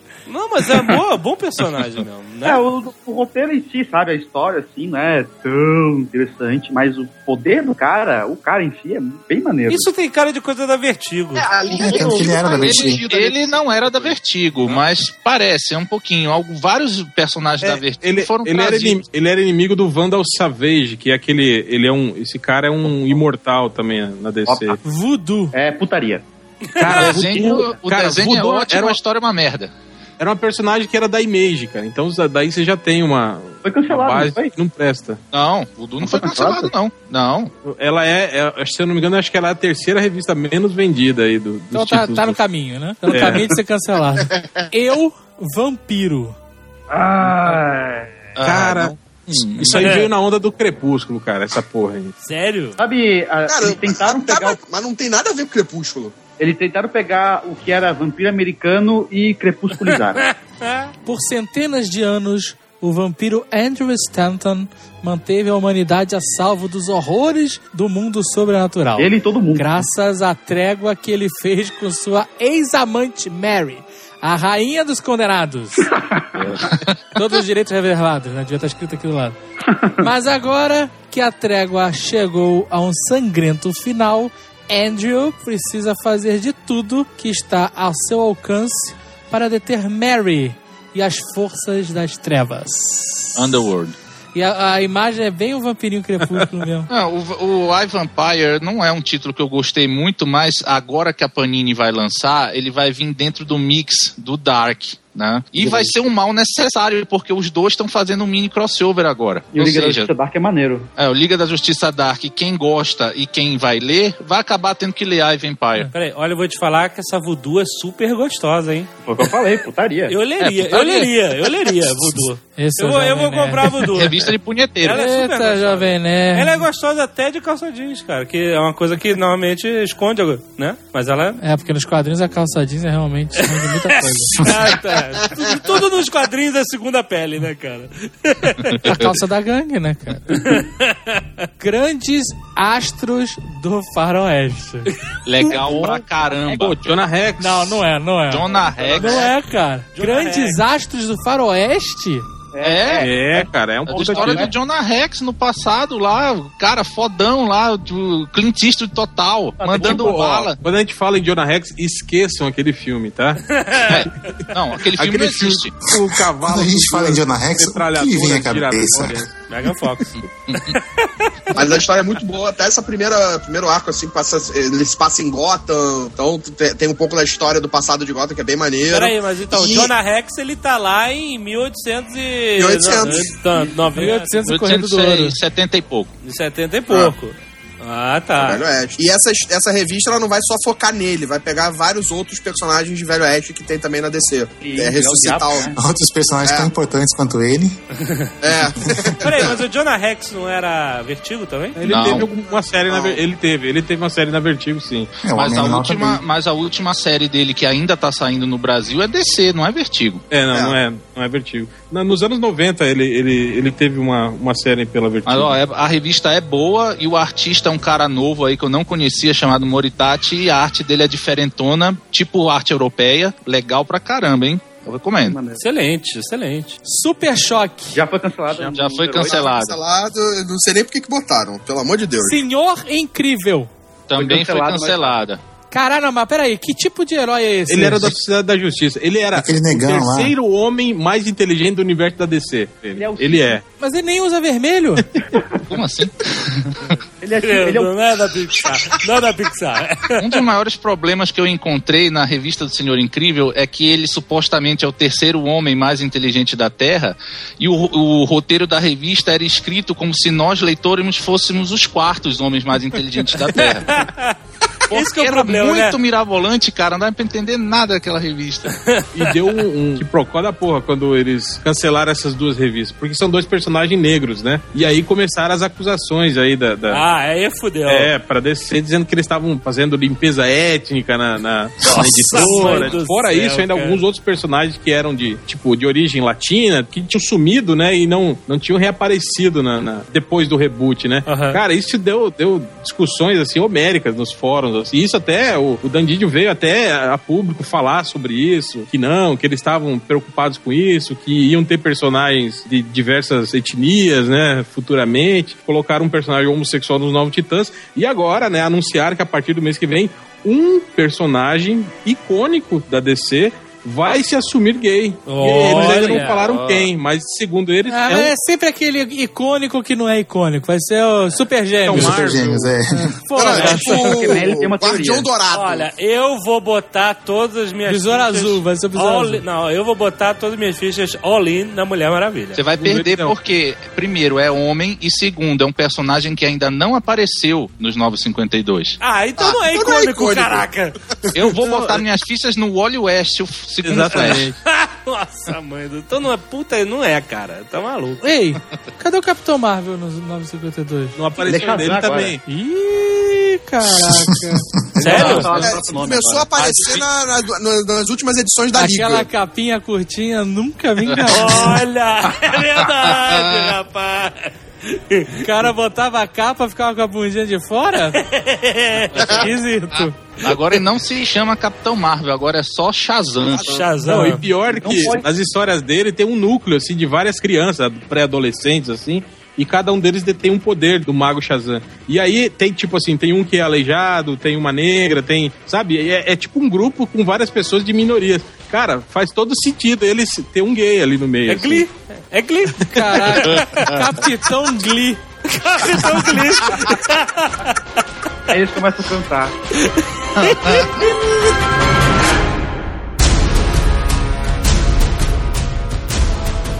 O que foi mais legal no reboot? Que vale a pena mesmo, foi Pra foda. mim, o Homem Animal. Animal a Man. organização dos personagens secundários considerados bostões. O Homem Animal. Eu, eu confesso, não conhecia até agora, até vocês falarem. Nunca ouvi falar. Ele sempre foi legal porque, desde, sei lá, do- meados da década de 90, ele foi tratado como um personagem à parte do universo DC. né? Ele foi reformulado pelo Grant Morrison. Então ele tinha o universo dele, sabe? E as histórias eram su- super adultas, assim, sabe? Super maduras. Tinha. Era meio filme de terror, saca? Tinha umas viagens do Grant Morrison que ele encontrava com o personagem, sabe? Tipo. O escritor entrava no gibi, conversava com o personagem, sabe? Tipo isso que o Maurício Souza faz de vez em quando. Mas. Tipo, perna longa, conversando com o desenho. É, cara, é, é animal. quê? Fizeram tipo Monstro do Pântano lá, o Something? Teve isso também? Não, Monstro ele foi tipo super reformulado e ficou foda. Ah, sim, e, e ele, ele virou um universo à parte. Assim, o Homem Animal, ele- hoje ele é um personagem muito popular, muito por essa fase que ele teve nas mãos do Grant Morrison. Ele só é conhecido por causa dessa fase do Grant Morrison. É, a o que veio pega- depois disso destruiu com tudo que o Grant Morrison construiu. Não, É, mas e o ninguém próprio lembra do que teve veio antes e depois do Grant Morrison no Homem Animal. As pessoas só lembram da, da fase dele. Não, e ele E- também deve muito ao Homem Animal, né? E a pega do, do, do Homem Animal do Grant Morrison é o seguinte: chega um momento da história que ele percebe que ele é um personagem de quadrinhos e que tem um roteirista escrevendo a vida dele. Aham. E que toda aquela desgraça que aconteceu, da mulher dele morrer, de perder a filha, foi culpa do filho da puta do roteirista. Aí ele vai atrás do roteirista da história e ele encontra o Grant Morrison Ah, cara, na, então, na história. realmente não tem como fazer parte do resto do, do, do É universo muito DC. bom, cara. É Totalmente muito meta. Mas a- essa fase nova pega, tá na pegada tipo da do Grant Morrison. O nível de roteiro pra mim tá igual, cara. É. E E, fase, marrom. Não, mas aí esqueceu essa porra de eu sou o personagem de quadrinhos, né? Voltou a ser Sim. um super-herói. não é exatamente um super-herói. É, Apesar dele ser um super-herói, ele se acha um super-herói, tem roupa de super-herói. Ele é um cara de família, tem mulher, tem dois filhos e tá envolvido nas maquinações de uma, de um- de uma força sobrenatural chamada The Rots, que tá tentando destruir toda a fauna e flora do, do planeta Terra para apodrecer tudo, para transformar tudo em cadáveres e podridão. Isso tem já tem meio que uma ligação com o outro título, o Monstro do Pântano, né? Que também é um outro título muito bacana que tá saindo. Peraí, peraí, peraí. Qual é o poder do homem animal? O homem animal, ele tem uma conexão com o que ele chama de teia da vida, que assim, ele trata todos os animais como se eles tivessem superpoderes, entendeu? Então assim, a pomba, ela voa, não porque ela tem asas, mas porque ela tem o poder de voar. Então se ele tá perto de uma pomba, ele absorve o poder dela e voa, entendeu? Ele absorve as habilidades dos animais, é isso? Isso. Isso, E aí, tipo certo. assim, se ele quer super velocidade, ele, ele absorve o poder de uma formiga, sabe? Sim. Então, assim, é um personagem muito interessante, porque os roteiristas, especialmente o Grant Morrison, né? Eles vão sempre tratando os animais como se as habilidades que eles têm fossem superpoderes. É muito legal. E não, Uma coisa não que eu gosto parece das- uma revista de super-herói, parece uma revista de terror. É, e uma coisa que eu gosto das histórias do Homem Animal é que, assim, ele é um cara de família, né? Então, ele tem discussões com a mulher dele, com os filhos e tal. Então, assim, às vezes no começo da revista, a mulher dele fala uma coisa pra ele e ele fala, beleza. Aí passa, ti- tipo, duas, três páginas, ela fala exatamente o oposto do que ela falou antes, né? Ele fala, mas, pô, você não acabou de falar o contrário disso? Aham. Então, escutei essas picuinhas, sabe, cara? É Uhum. muito bom, muito bom mesmo. Their names are legendary. I'm gonna punch a hole in your head. Que outro título tá também surpreendendo? Aquaman. Aquaman. Aquaman, vocês falaram que Aquaman é o melhor. Afinal, qual é do Aquaman? A gente conversou com o, com o Ivan Reis, né, que é o desenhista do título, esse tempo atrás. É, o interessante foi como que surgiu a ideia do Aquaman. O Ivan Reis ficou muito amigo do Geoff Jones, né? Fizeram vários trabalhos juntos. E aí, quando pintou o reboot, né, ele chegou e falou pro Ivan Reis, e aí, cara, escolhe aí um personagem que você quer fazer no reboot que eu te acompanho. O Geoff Jones falou, né? Aí o Ivan Reis chegou pra ele e falou, pô, eu sou muito fã do Aquaman, vamos fazer o Aquaman. Aí o Geoff Jones falou, puta merda, cara. O Aquaman, cara, ué, bom, vamos lá, né? E aí foi isso, cara, saiu a porra do Aquaman.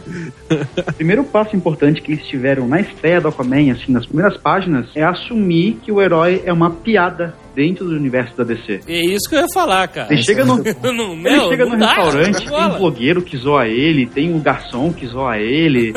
Policiais tiram onda com a cara dele o tempo todo. E aí ele pede, ele pede fish and chips, né? Tipo, peixe É. com, com batata frita. Aí todo mundo olha pra ele, mas, meu, você come peixe, cara. tipo, você é um homem. É muito bom. Você é Aquaman. Aí ele vai pagar a conta com um dobrão de ouro, assim. Mas peraí, mas ele anda com aquela roupa de escama e calça colada no restaurante? aí ele Anda. explica, ele explica que, aquilo ali, que aquilo ali é a armadura real de escamos e tu vê aquilo ali em combate realmente funcionando, por mais ridículo que seja. Pera, pera, pera. Como é que a armadura real de escamas funciona em combate? Ela protege ele. Ah, mas peraí. Ah, o que que te deixou impressionado? Falou, ah, caralho, isso justifica todo o ridículo. Pelo menos não é só um colan. Tá bom, cara.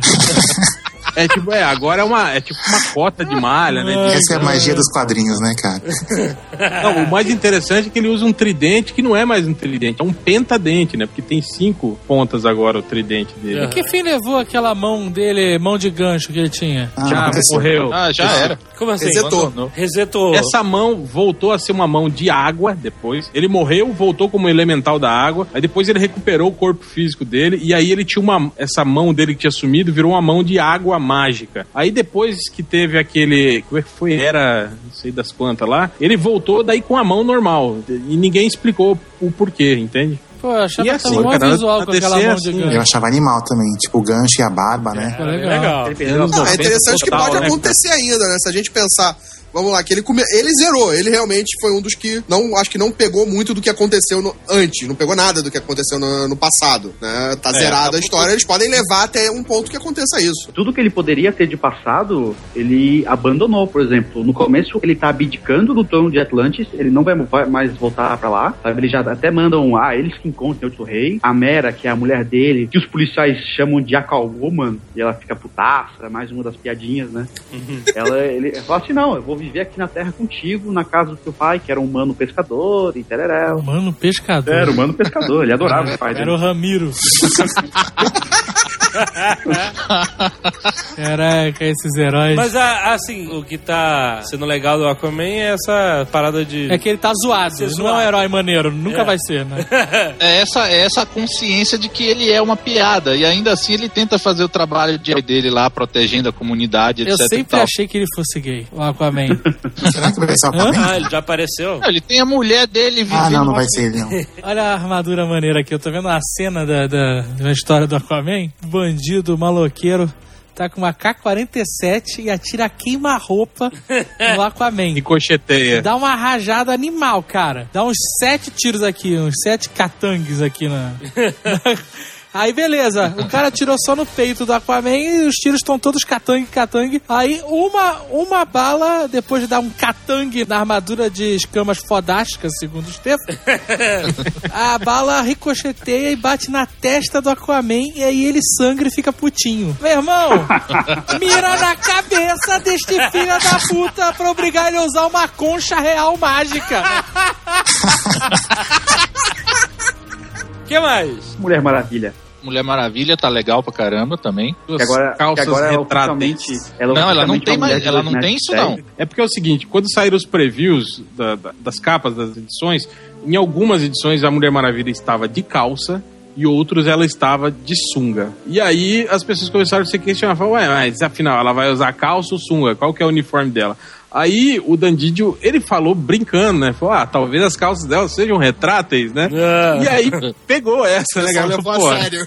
Calças retráteis. Agora ela é uma mulher de 2 metros e 13. Aí não. Não. Aí não. Não, não. vai não. ser ela mesma. mano. Travesti na Avenida Atlântica, não.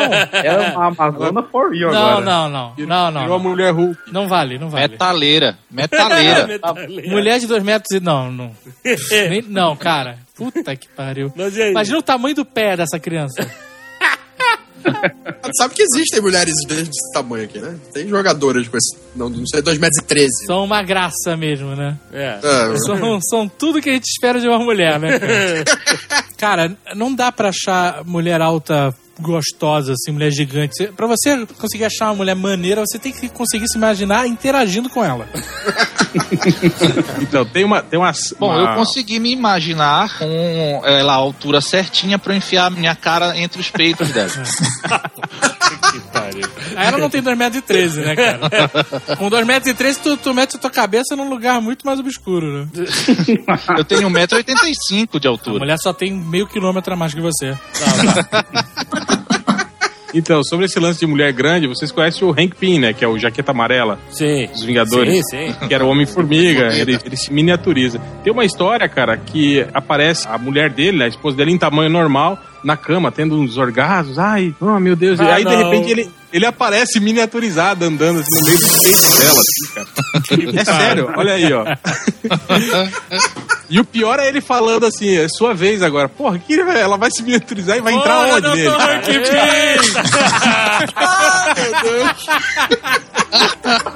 Puta merda, cara. Ordem anal. O engraçado é que determinaram que ela tem 2 metros e 13 de altura. O único desenhista que faz ela desse jeito é o Cliff Chang, que é o do próprio título dela. Os outros não fazem, cara. Ela, tá, ela é é menos. horroroso, cara. Uma mulher de dois metros e varada? Não. É, mas é que tem que ter consistência pô, Não, no- no- não, no- não, na cara. descrição Eu da não- personagem. Olha só. A mulher tem superpoder, ela não precisa ser gigante, cara.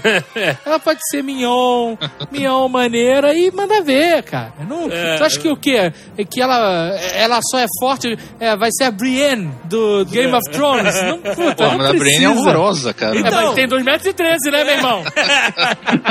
Quando a mulher passa, sei lá, de. Eu não sei, eu não, eu não acho mulher muito alto maneira, mas mulher passa de uma certa altura, não vou botar altura definida aqui pra não ser escrotizado, mas é, o corpo, sei lá, começa a se deformar, cara.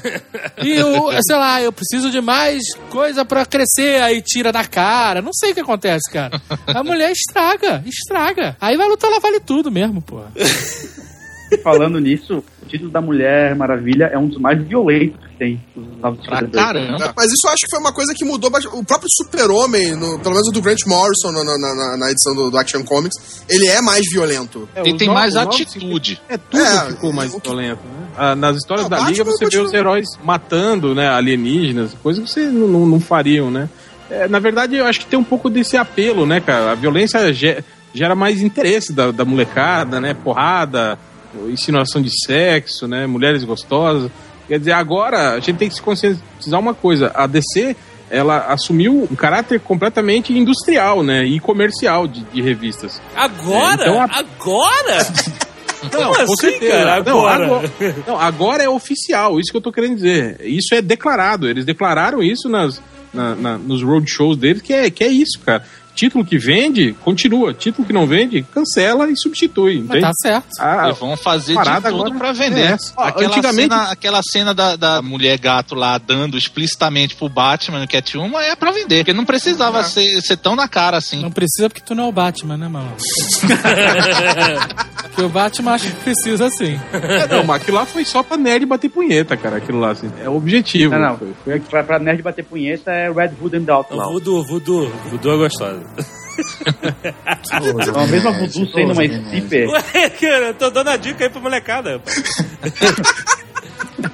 Caraca, essa garota aqui, essa mulher que a Mulher Maravilha tá salvando aqui, puta merda. Cabelo curto, camisa xadrez, só falta a chave do caminhão.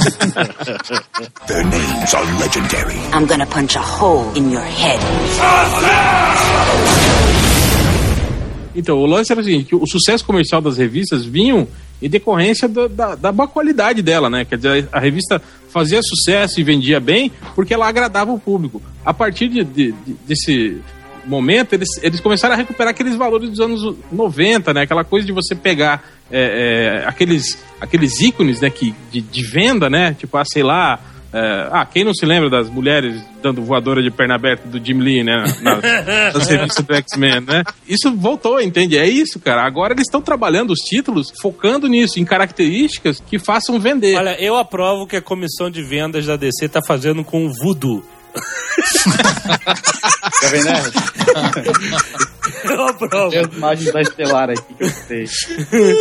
A Estelar é uma exceção, eu acho, porque ah, no histórico é uma da personagem toda, ela sempre foi assim. Desde quando ela foi criada lá nos anos 80, pelo próprio Jorge Pérez, né, Marvin Wolfman. Ela sempre usou roupas minúsculas. E a poderosa também. A Poderosa, quando ela apareceu a primeira vez, ela não usava essas roupas assim.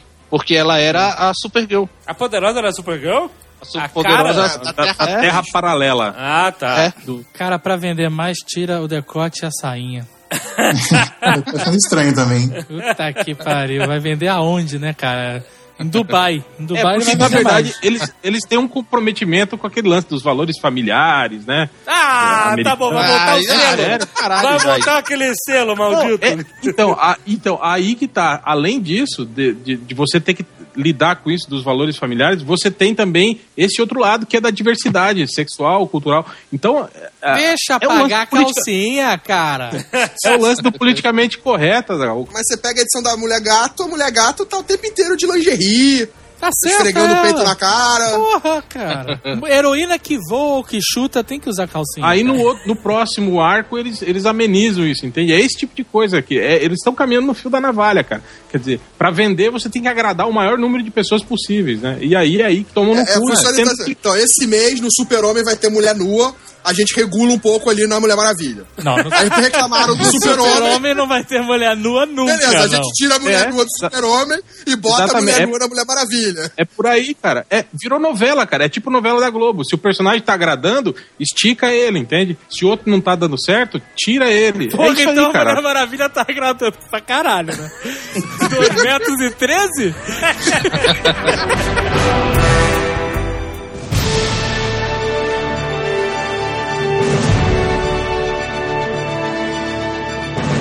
Vocês viram aquele desenho do, do Homem-Pássaro? Que o, que o Vulcão Negro tá falando com o Aquaman? Que ele, é, que ele é um negão, né? Meu, por que, que eu chamo Vulcão Negro e você não chama, tipo, Peixe Branco? é muito bom, cara. Peixe prego, né, cara? Peixe prego. que fim levou o nuclear? O nuclear agora são dois. Ó. Tem o nuclear caucasiano e o nuclear afrodescendente. E eles se juntam pra formar o Fúria, o Fúria do Nuclear, que é um Oh. cara tipo o Hulk, o Nuclear Hulk. É mesmo? O Eles se juntam? Megazord. Eles fazem os dedinhos assim, que nem o Goku e o Vegeta? Fusão. Ei, mas vem cá, o nuclear não era um, um estudante universitário que era fundido com seu professor de física? Isso era no- no- na primeira cronologia. Agora, a explicação é que existe uma espécie de programa secreto do governo para criar super-heróis e eles têm um aparelho chamado matriz nuclear e o cientista que na cronologia original se juntava com o cara para formar o nuclear, n- nessa nova cronologia ele morreu e antes de morrer ele mandou os- esses planos para um dos estudantes dele. Só que esse cara encontrou, esse cara ativou a matriz nuclear enquanto estava junto com outro maluco lá. Um era nerd e o outro era, era esportista do colégio, eles não se gostavam. E os dois, cada um se transformou num nuclear. E junto eles formam esse nuclear gigante. Então tá bom, né? Cara, parece. eu sei, eu Tipo fiquei assim, falando. Eu achava legal o cara com a cabeça pegando fogo, só isso. É tipo Buddy Revell e Jerry Mitchell, né? Cada um com poderes nucleares. É muito bom. Porra, bem que podia ter os super gêmeos, sério. Podiam dar pro Alex Ross fazer, cara. Ah, lá vai ele com o negócio do Alex Ross. Life. Caraca, você lembra daquela ilustração do Alex Ross, dos super gêmeos, com o Glick do inferno? Foi maneiro. Ah, isso é maneiro. Porra, imagina uma história daquela, Não cara. dá, cara, eles são muito ridículos, cara. Não sustenta, Caraca, cara. tudo depende se o Yabu, na fase atual dele, no reboot, Yabu Reboot, se o Yabu escrever Super Gêmeos, fica foda. Foda, Mas vai ser uma putaria inacreditável. Aquele macaco, meu Deus do céu. Their names are legendary. I'm gonna punch a hole in your head.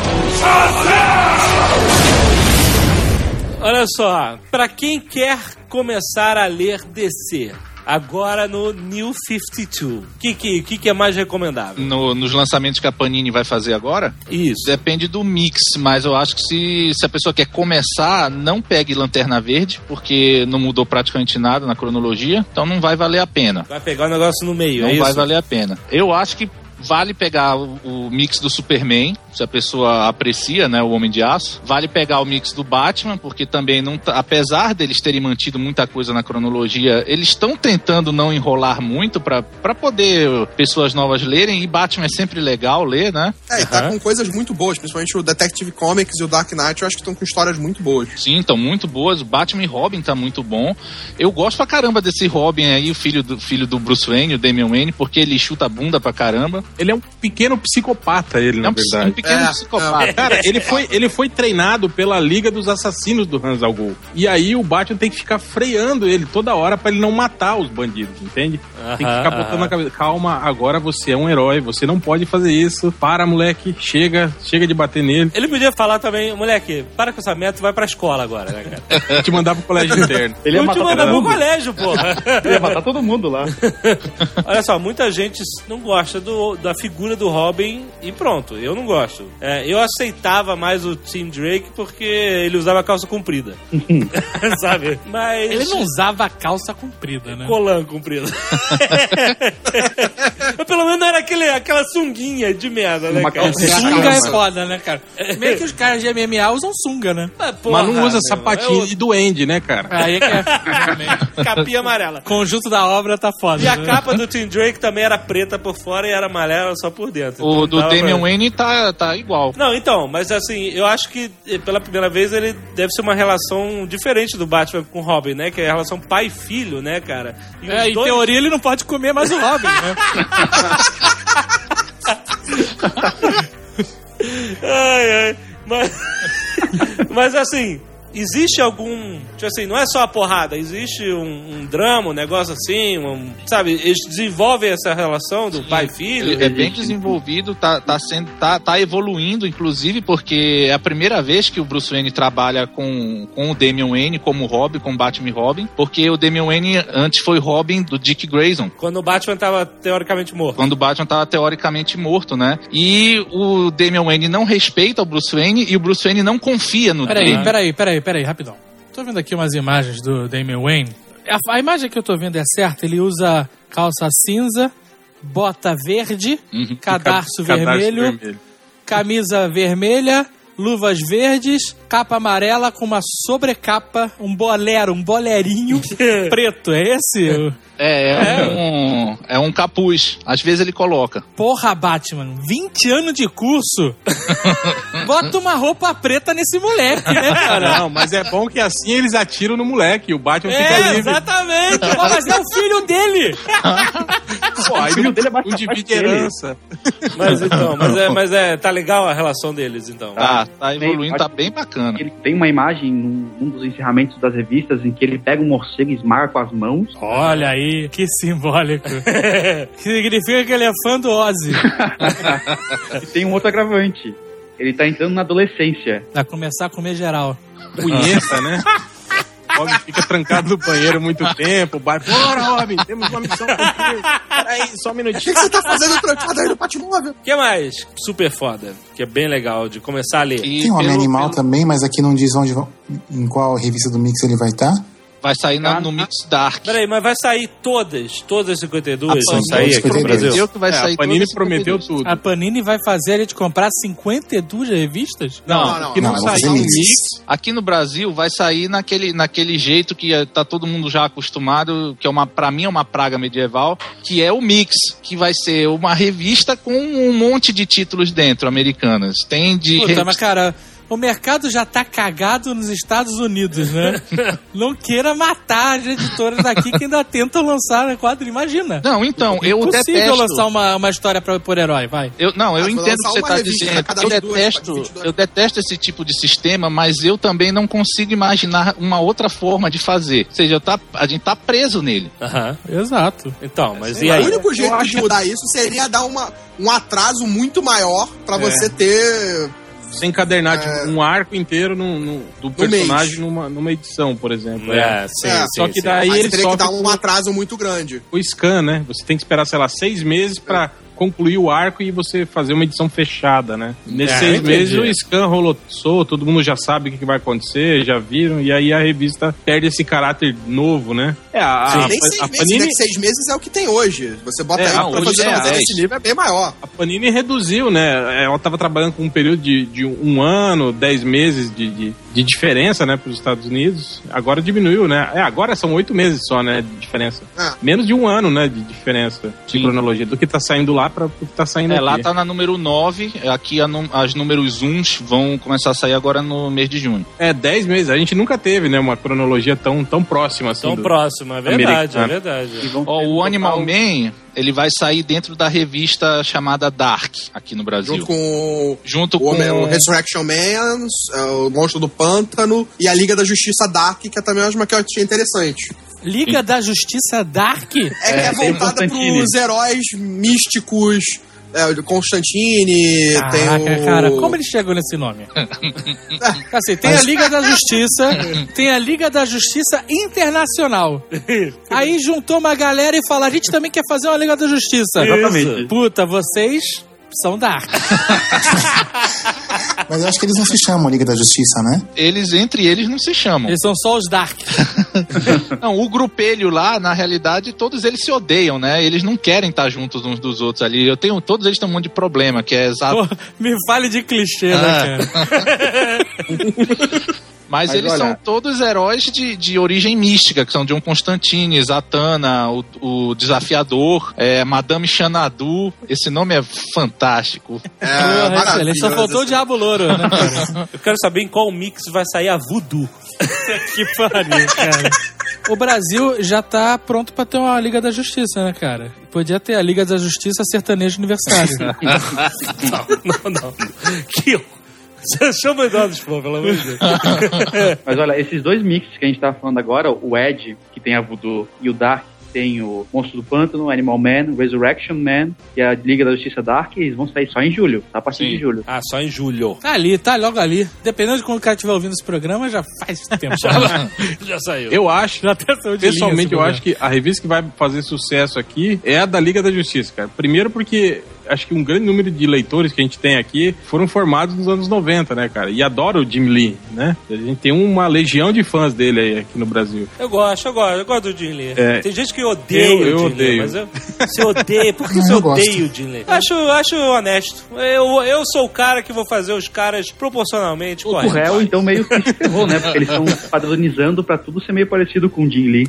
Não, mas então, depois do, do sucesso do Jim Lee, nasceu mil clones de Jim Ah, mas Lee, agora né? eles estão padronizando dentro do New 52, esse estilo. Eu acho legal. Por que, por que não é legal o Jim Lee? O Jim Lee foi o cabeça do projeto de projeto visual, né, dos novos 52. A, a, tipo, 70% dos novos visuais dos heróis, quem criou foi o próprio Jim Lee, né? Que, aliás, aqui eu faço uma ressalva, eu acho horrorosos esses caras. É, esse tem alguns uniformes que estão demais, cara. Não dá pra aguentar. Cara, muito. O super-homem parece estar pelado. Que isso, mano? Que isso? É, é um, peraí, é o Doodle do Google. Ah, achei que era, Cara, que pariu, que susto, Pô, ele encaixou direitinho. achei que era efeito sonoro da piada. caraca! Então, falei, pô, os caras, os caras tão rápidos, meu. Porra, é isso? Para com essa merda, cara! Que porra escrota, cara! Ai, O uniforme do super-homem, eu acho que ele ficaria menos visualmente ruim se tivesse um cinto, talvez. Vocês são defensores da Não, a sunga! O cara tá sem sunga, ele tá pelado, cara! Olha, cara, cara, puta que tá pariu, pelado, cara. Olha Cara, só, ele tá com o uniforme parecido com o do Super Pateta. cara. você já imaginou? Total, total. Você já imaginou um Chapolin com aquela roupa vermelha, mas sem a bermuda, sem o short amarelo? Ia parecer que ele tava pelado, entendeu? Porque o Chapolin é vermelho. É por isso que a gente acha maneiras mulheres com essa roupa. Porque parece que elas estão peladas. E você fala, ah, por que casaco na cintura, né? E o super-homem não, é por favor, sunga, por favor, É, por cara. favor. exatamente. Bota um short aí, né, de tactel. Exato. Tua bermuda de boxer aí. Porra, pô. né, cara? Bota qualquer coisa, né, cara? É pior que Não, no, mas eu acho filme, que visu- no filme novo ele vai vir assim, cara. Vai ser agressivo. Ai, caralho, Vai, vai, vir vai, com a, vai com a roupa bizarro. enfiada no rabo, né, cara? Porque a lycra ela vai procurando, né? A lycra ela vai procurando onde tem espaço. Olha só, mas o super-homem, ele tá mais novinho, né? É, não, Action Comics é contando o início da carreira dele. né? Ah, por isso que ele tá com aquela cara de adolescente. De jovem adulto. Ele tá novinho. Na revista tá do Super-Homem, já é ele já mais velho. Ah, tá. Eu não sei anos. Não, mas ainda assim ele, ele tem uns 25. Todos os heróis eles foram rejuvenescidos também, né? Todos foram. até- Inclusive o Batman não. O Batman não, porque ele continuou. O né? lance é o seguinte, segundo a nova diretriz, o super-homem inaugurou a era heróica. Tipo, Ele o o primeiro herói herói. público foi o Sim, super-homem. Super-Homem. Então, se ele tem cinco anos que ele tá agindo, todos os outros heróis se tornaram públicos após ele. Então, todos eles estão nessa casa, nesse vácuo de cinco anos de existência. Aham. Só que a justificativa é que eles dizem que o Batman agia na surdina antes do Superman, entende? Então talvez isso justifique do Batman ser ma- mais Tipo, velho. Batman no 1 foi Batman no 2, 3, 4, É, que até na própria revista da Liga, quando eles se juntam, tem até a piadinha do Flash falando. é, Batman o? Batman. Hoje eu descobri que o Batman é, não é uma lenda, é, de, é real e o Aquaman também é real. O Batman não valendo e o Aquaman não é uma piada, né, cara?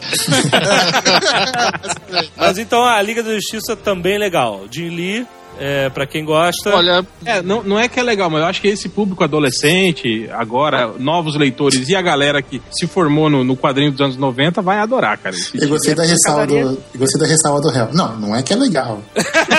tipo, pode ler, mas não é que é legal, cara. O problema da Liga, eu acho que da revista da Liga em relação às outras, é que ela apresenta talvez os personagens de formas diferentes do que eles são apresentados nas revistas regulares. Mas, cara, Não isso é um parecem problema. ser os mesmos personagens. isso é verdade. Mas isso vale pra todo supergrupo de. Vale pros Vingadores também. É, você não pode. É, mas- Você não pode contar que o Homem de Ferro é, das histórias do Vingadores é o mesmo Homem de Ferro do- das histórias do Homem de Ferro. É, Não, porque o cara não teria tempo, né?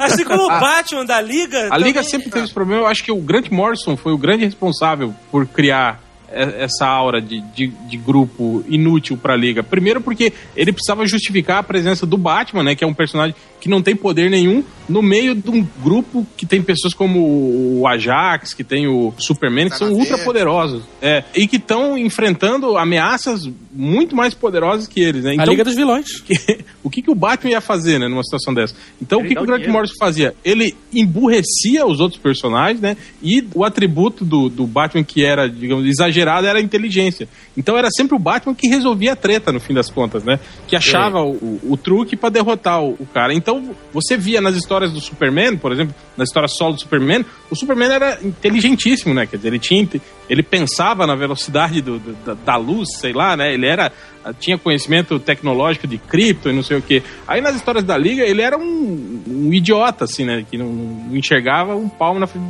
do, nariz. Então sempre teve esse problema, né? Aquilo mesmo que vocês estavam falando. as histórias de grupo sempre, sempre tiveram isso, né? Pra justificar a existência de um herói dentro do grupo, você tem que tirar um pouco de poder do outro, né? É bem diferente das, das- dos solos, cara. Mas o Super-Homem nunca foi muito inteligente, vai. É, nas histórias da Liga, né? Principalmente não. Não, ele já- ele sempre era zoado pelo Miss Split. Ainda mais se ele fosse um cara muito inteligente, ele teria arrumado um emprego melhor.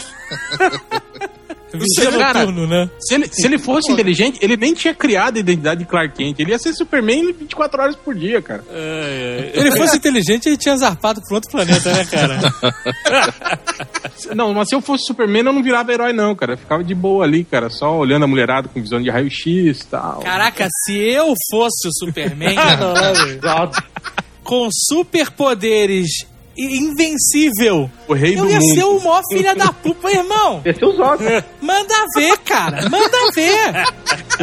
Atira Dr. aqui, Evil, ó. Um million olho. dollars, cara. Eu ia ser o. Eu ia, eu ia construir. um- Eu ia ser. Puta, ia- o Lex Luthor ia vir com um plano genial, ia matar o Lex Luthor e fazer o plano genial dele, cara. Aonde, cara? Aonde que nego vai achar Kryptonita? Sério, não vai. Eu, se fosse super-homem, seria o maior vilão da Terra, cara. Their names are legendary. I'm gonna punch a hole in your head. É, eu, eu andei conversando com a, com a galera aí que tá inserida no meio, né? Não vou citar nomes. Aí eles me falaram assim, que tá, todo mundo se pergunta isso, cara, como o diabo, ou o que diabos o Rob Life tá fazendo ali e com tanta influência, né? Quer dizer, pegando vários títulos tal. Cara, o lance é o seguinte, a DC, depois que ela fez o reboot, ela reduziu o número de títulos. E ela tem vários artistas sob contrato. É, e alguns artistas ela não pode, tipo, não tem trabalho para todo mundo, só que ela tem que manter os contratos. Ela não pode fazer fill-in, que eles falam, que é aquele lance de botar um artista substituto na revista, por mais de três edições. Porque se ele fizer isso, o lojista lá que anunciou que a revista é, exemplo, é com desenhos do Jim Lee, se saírem três edições que não é o Jim Lee que desenha, o lojista pode devolver essa revista para DC e recuperar o, o dinheiro, entende? Então eles têm um, um problema com isso. E aí, segundo eles, o que, o que acontece? Eles precisam de uma rotatividade de títulos. Então eles precisam que alguns títulos sejam obrigatoriamente cancelados. Olha só, rapaz. E aí, segundo a teoria, eles estariam usando o Sr. Rob Liefeld como esse fiel da balança. Ah, a gente precisava abrir um buraco aí de três títulos. Cara, então faz o seguinte: pega esses três títulos que não estão vendendo bem, passa pro Life, que daí daqui umas quatro edições ele será cancelado e a gente abre frente pra nova. Agora tudo faz sentido, cara. Olha só. Minha cabeça. Dá na mão do Life, né, cara? O Rob Cara- Liefeld é o sistema de autodestruição da DC. É o carrasco da DC, né, Então cara? é bem provável que esses títulos que da estavam DC. sejam cancelados e ele assuma novos títulos depois desse que também não estão vendendo bem, cara. Então e é isso sabe, aí. apareceu o Rob Life. Larga. Larga, vai pra outra.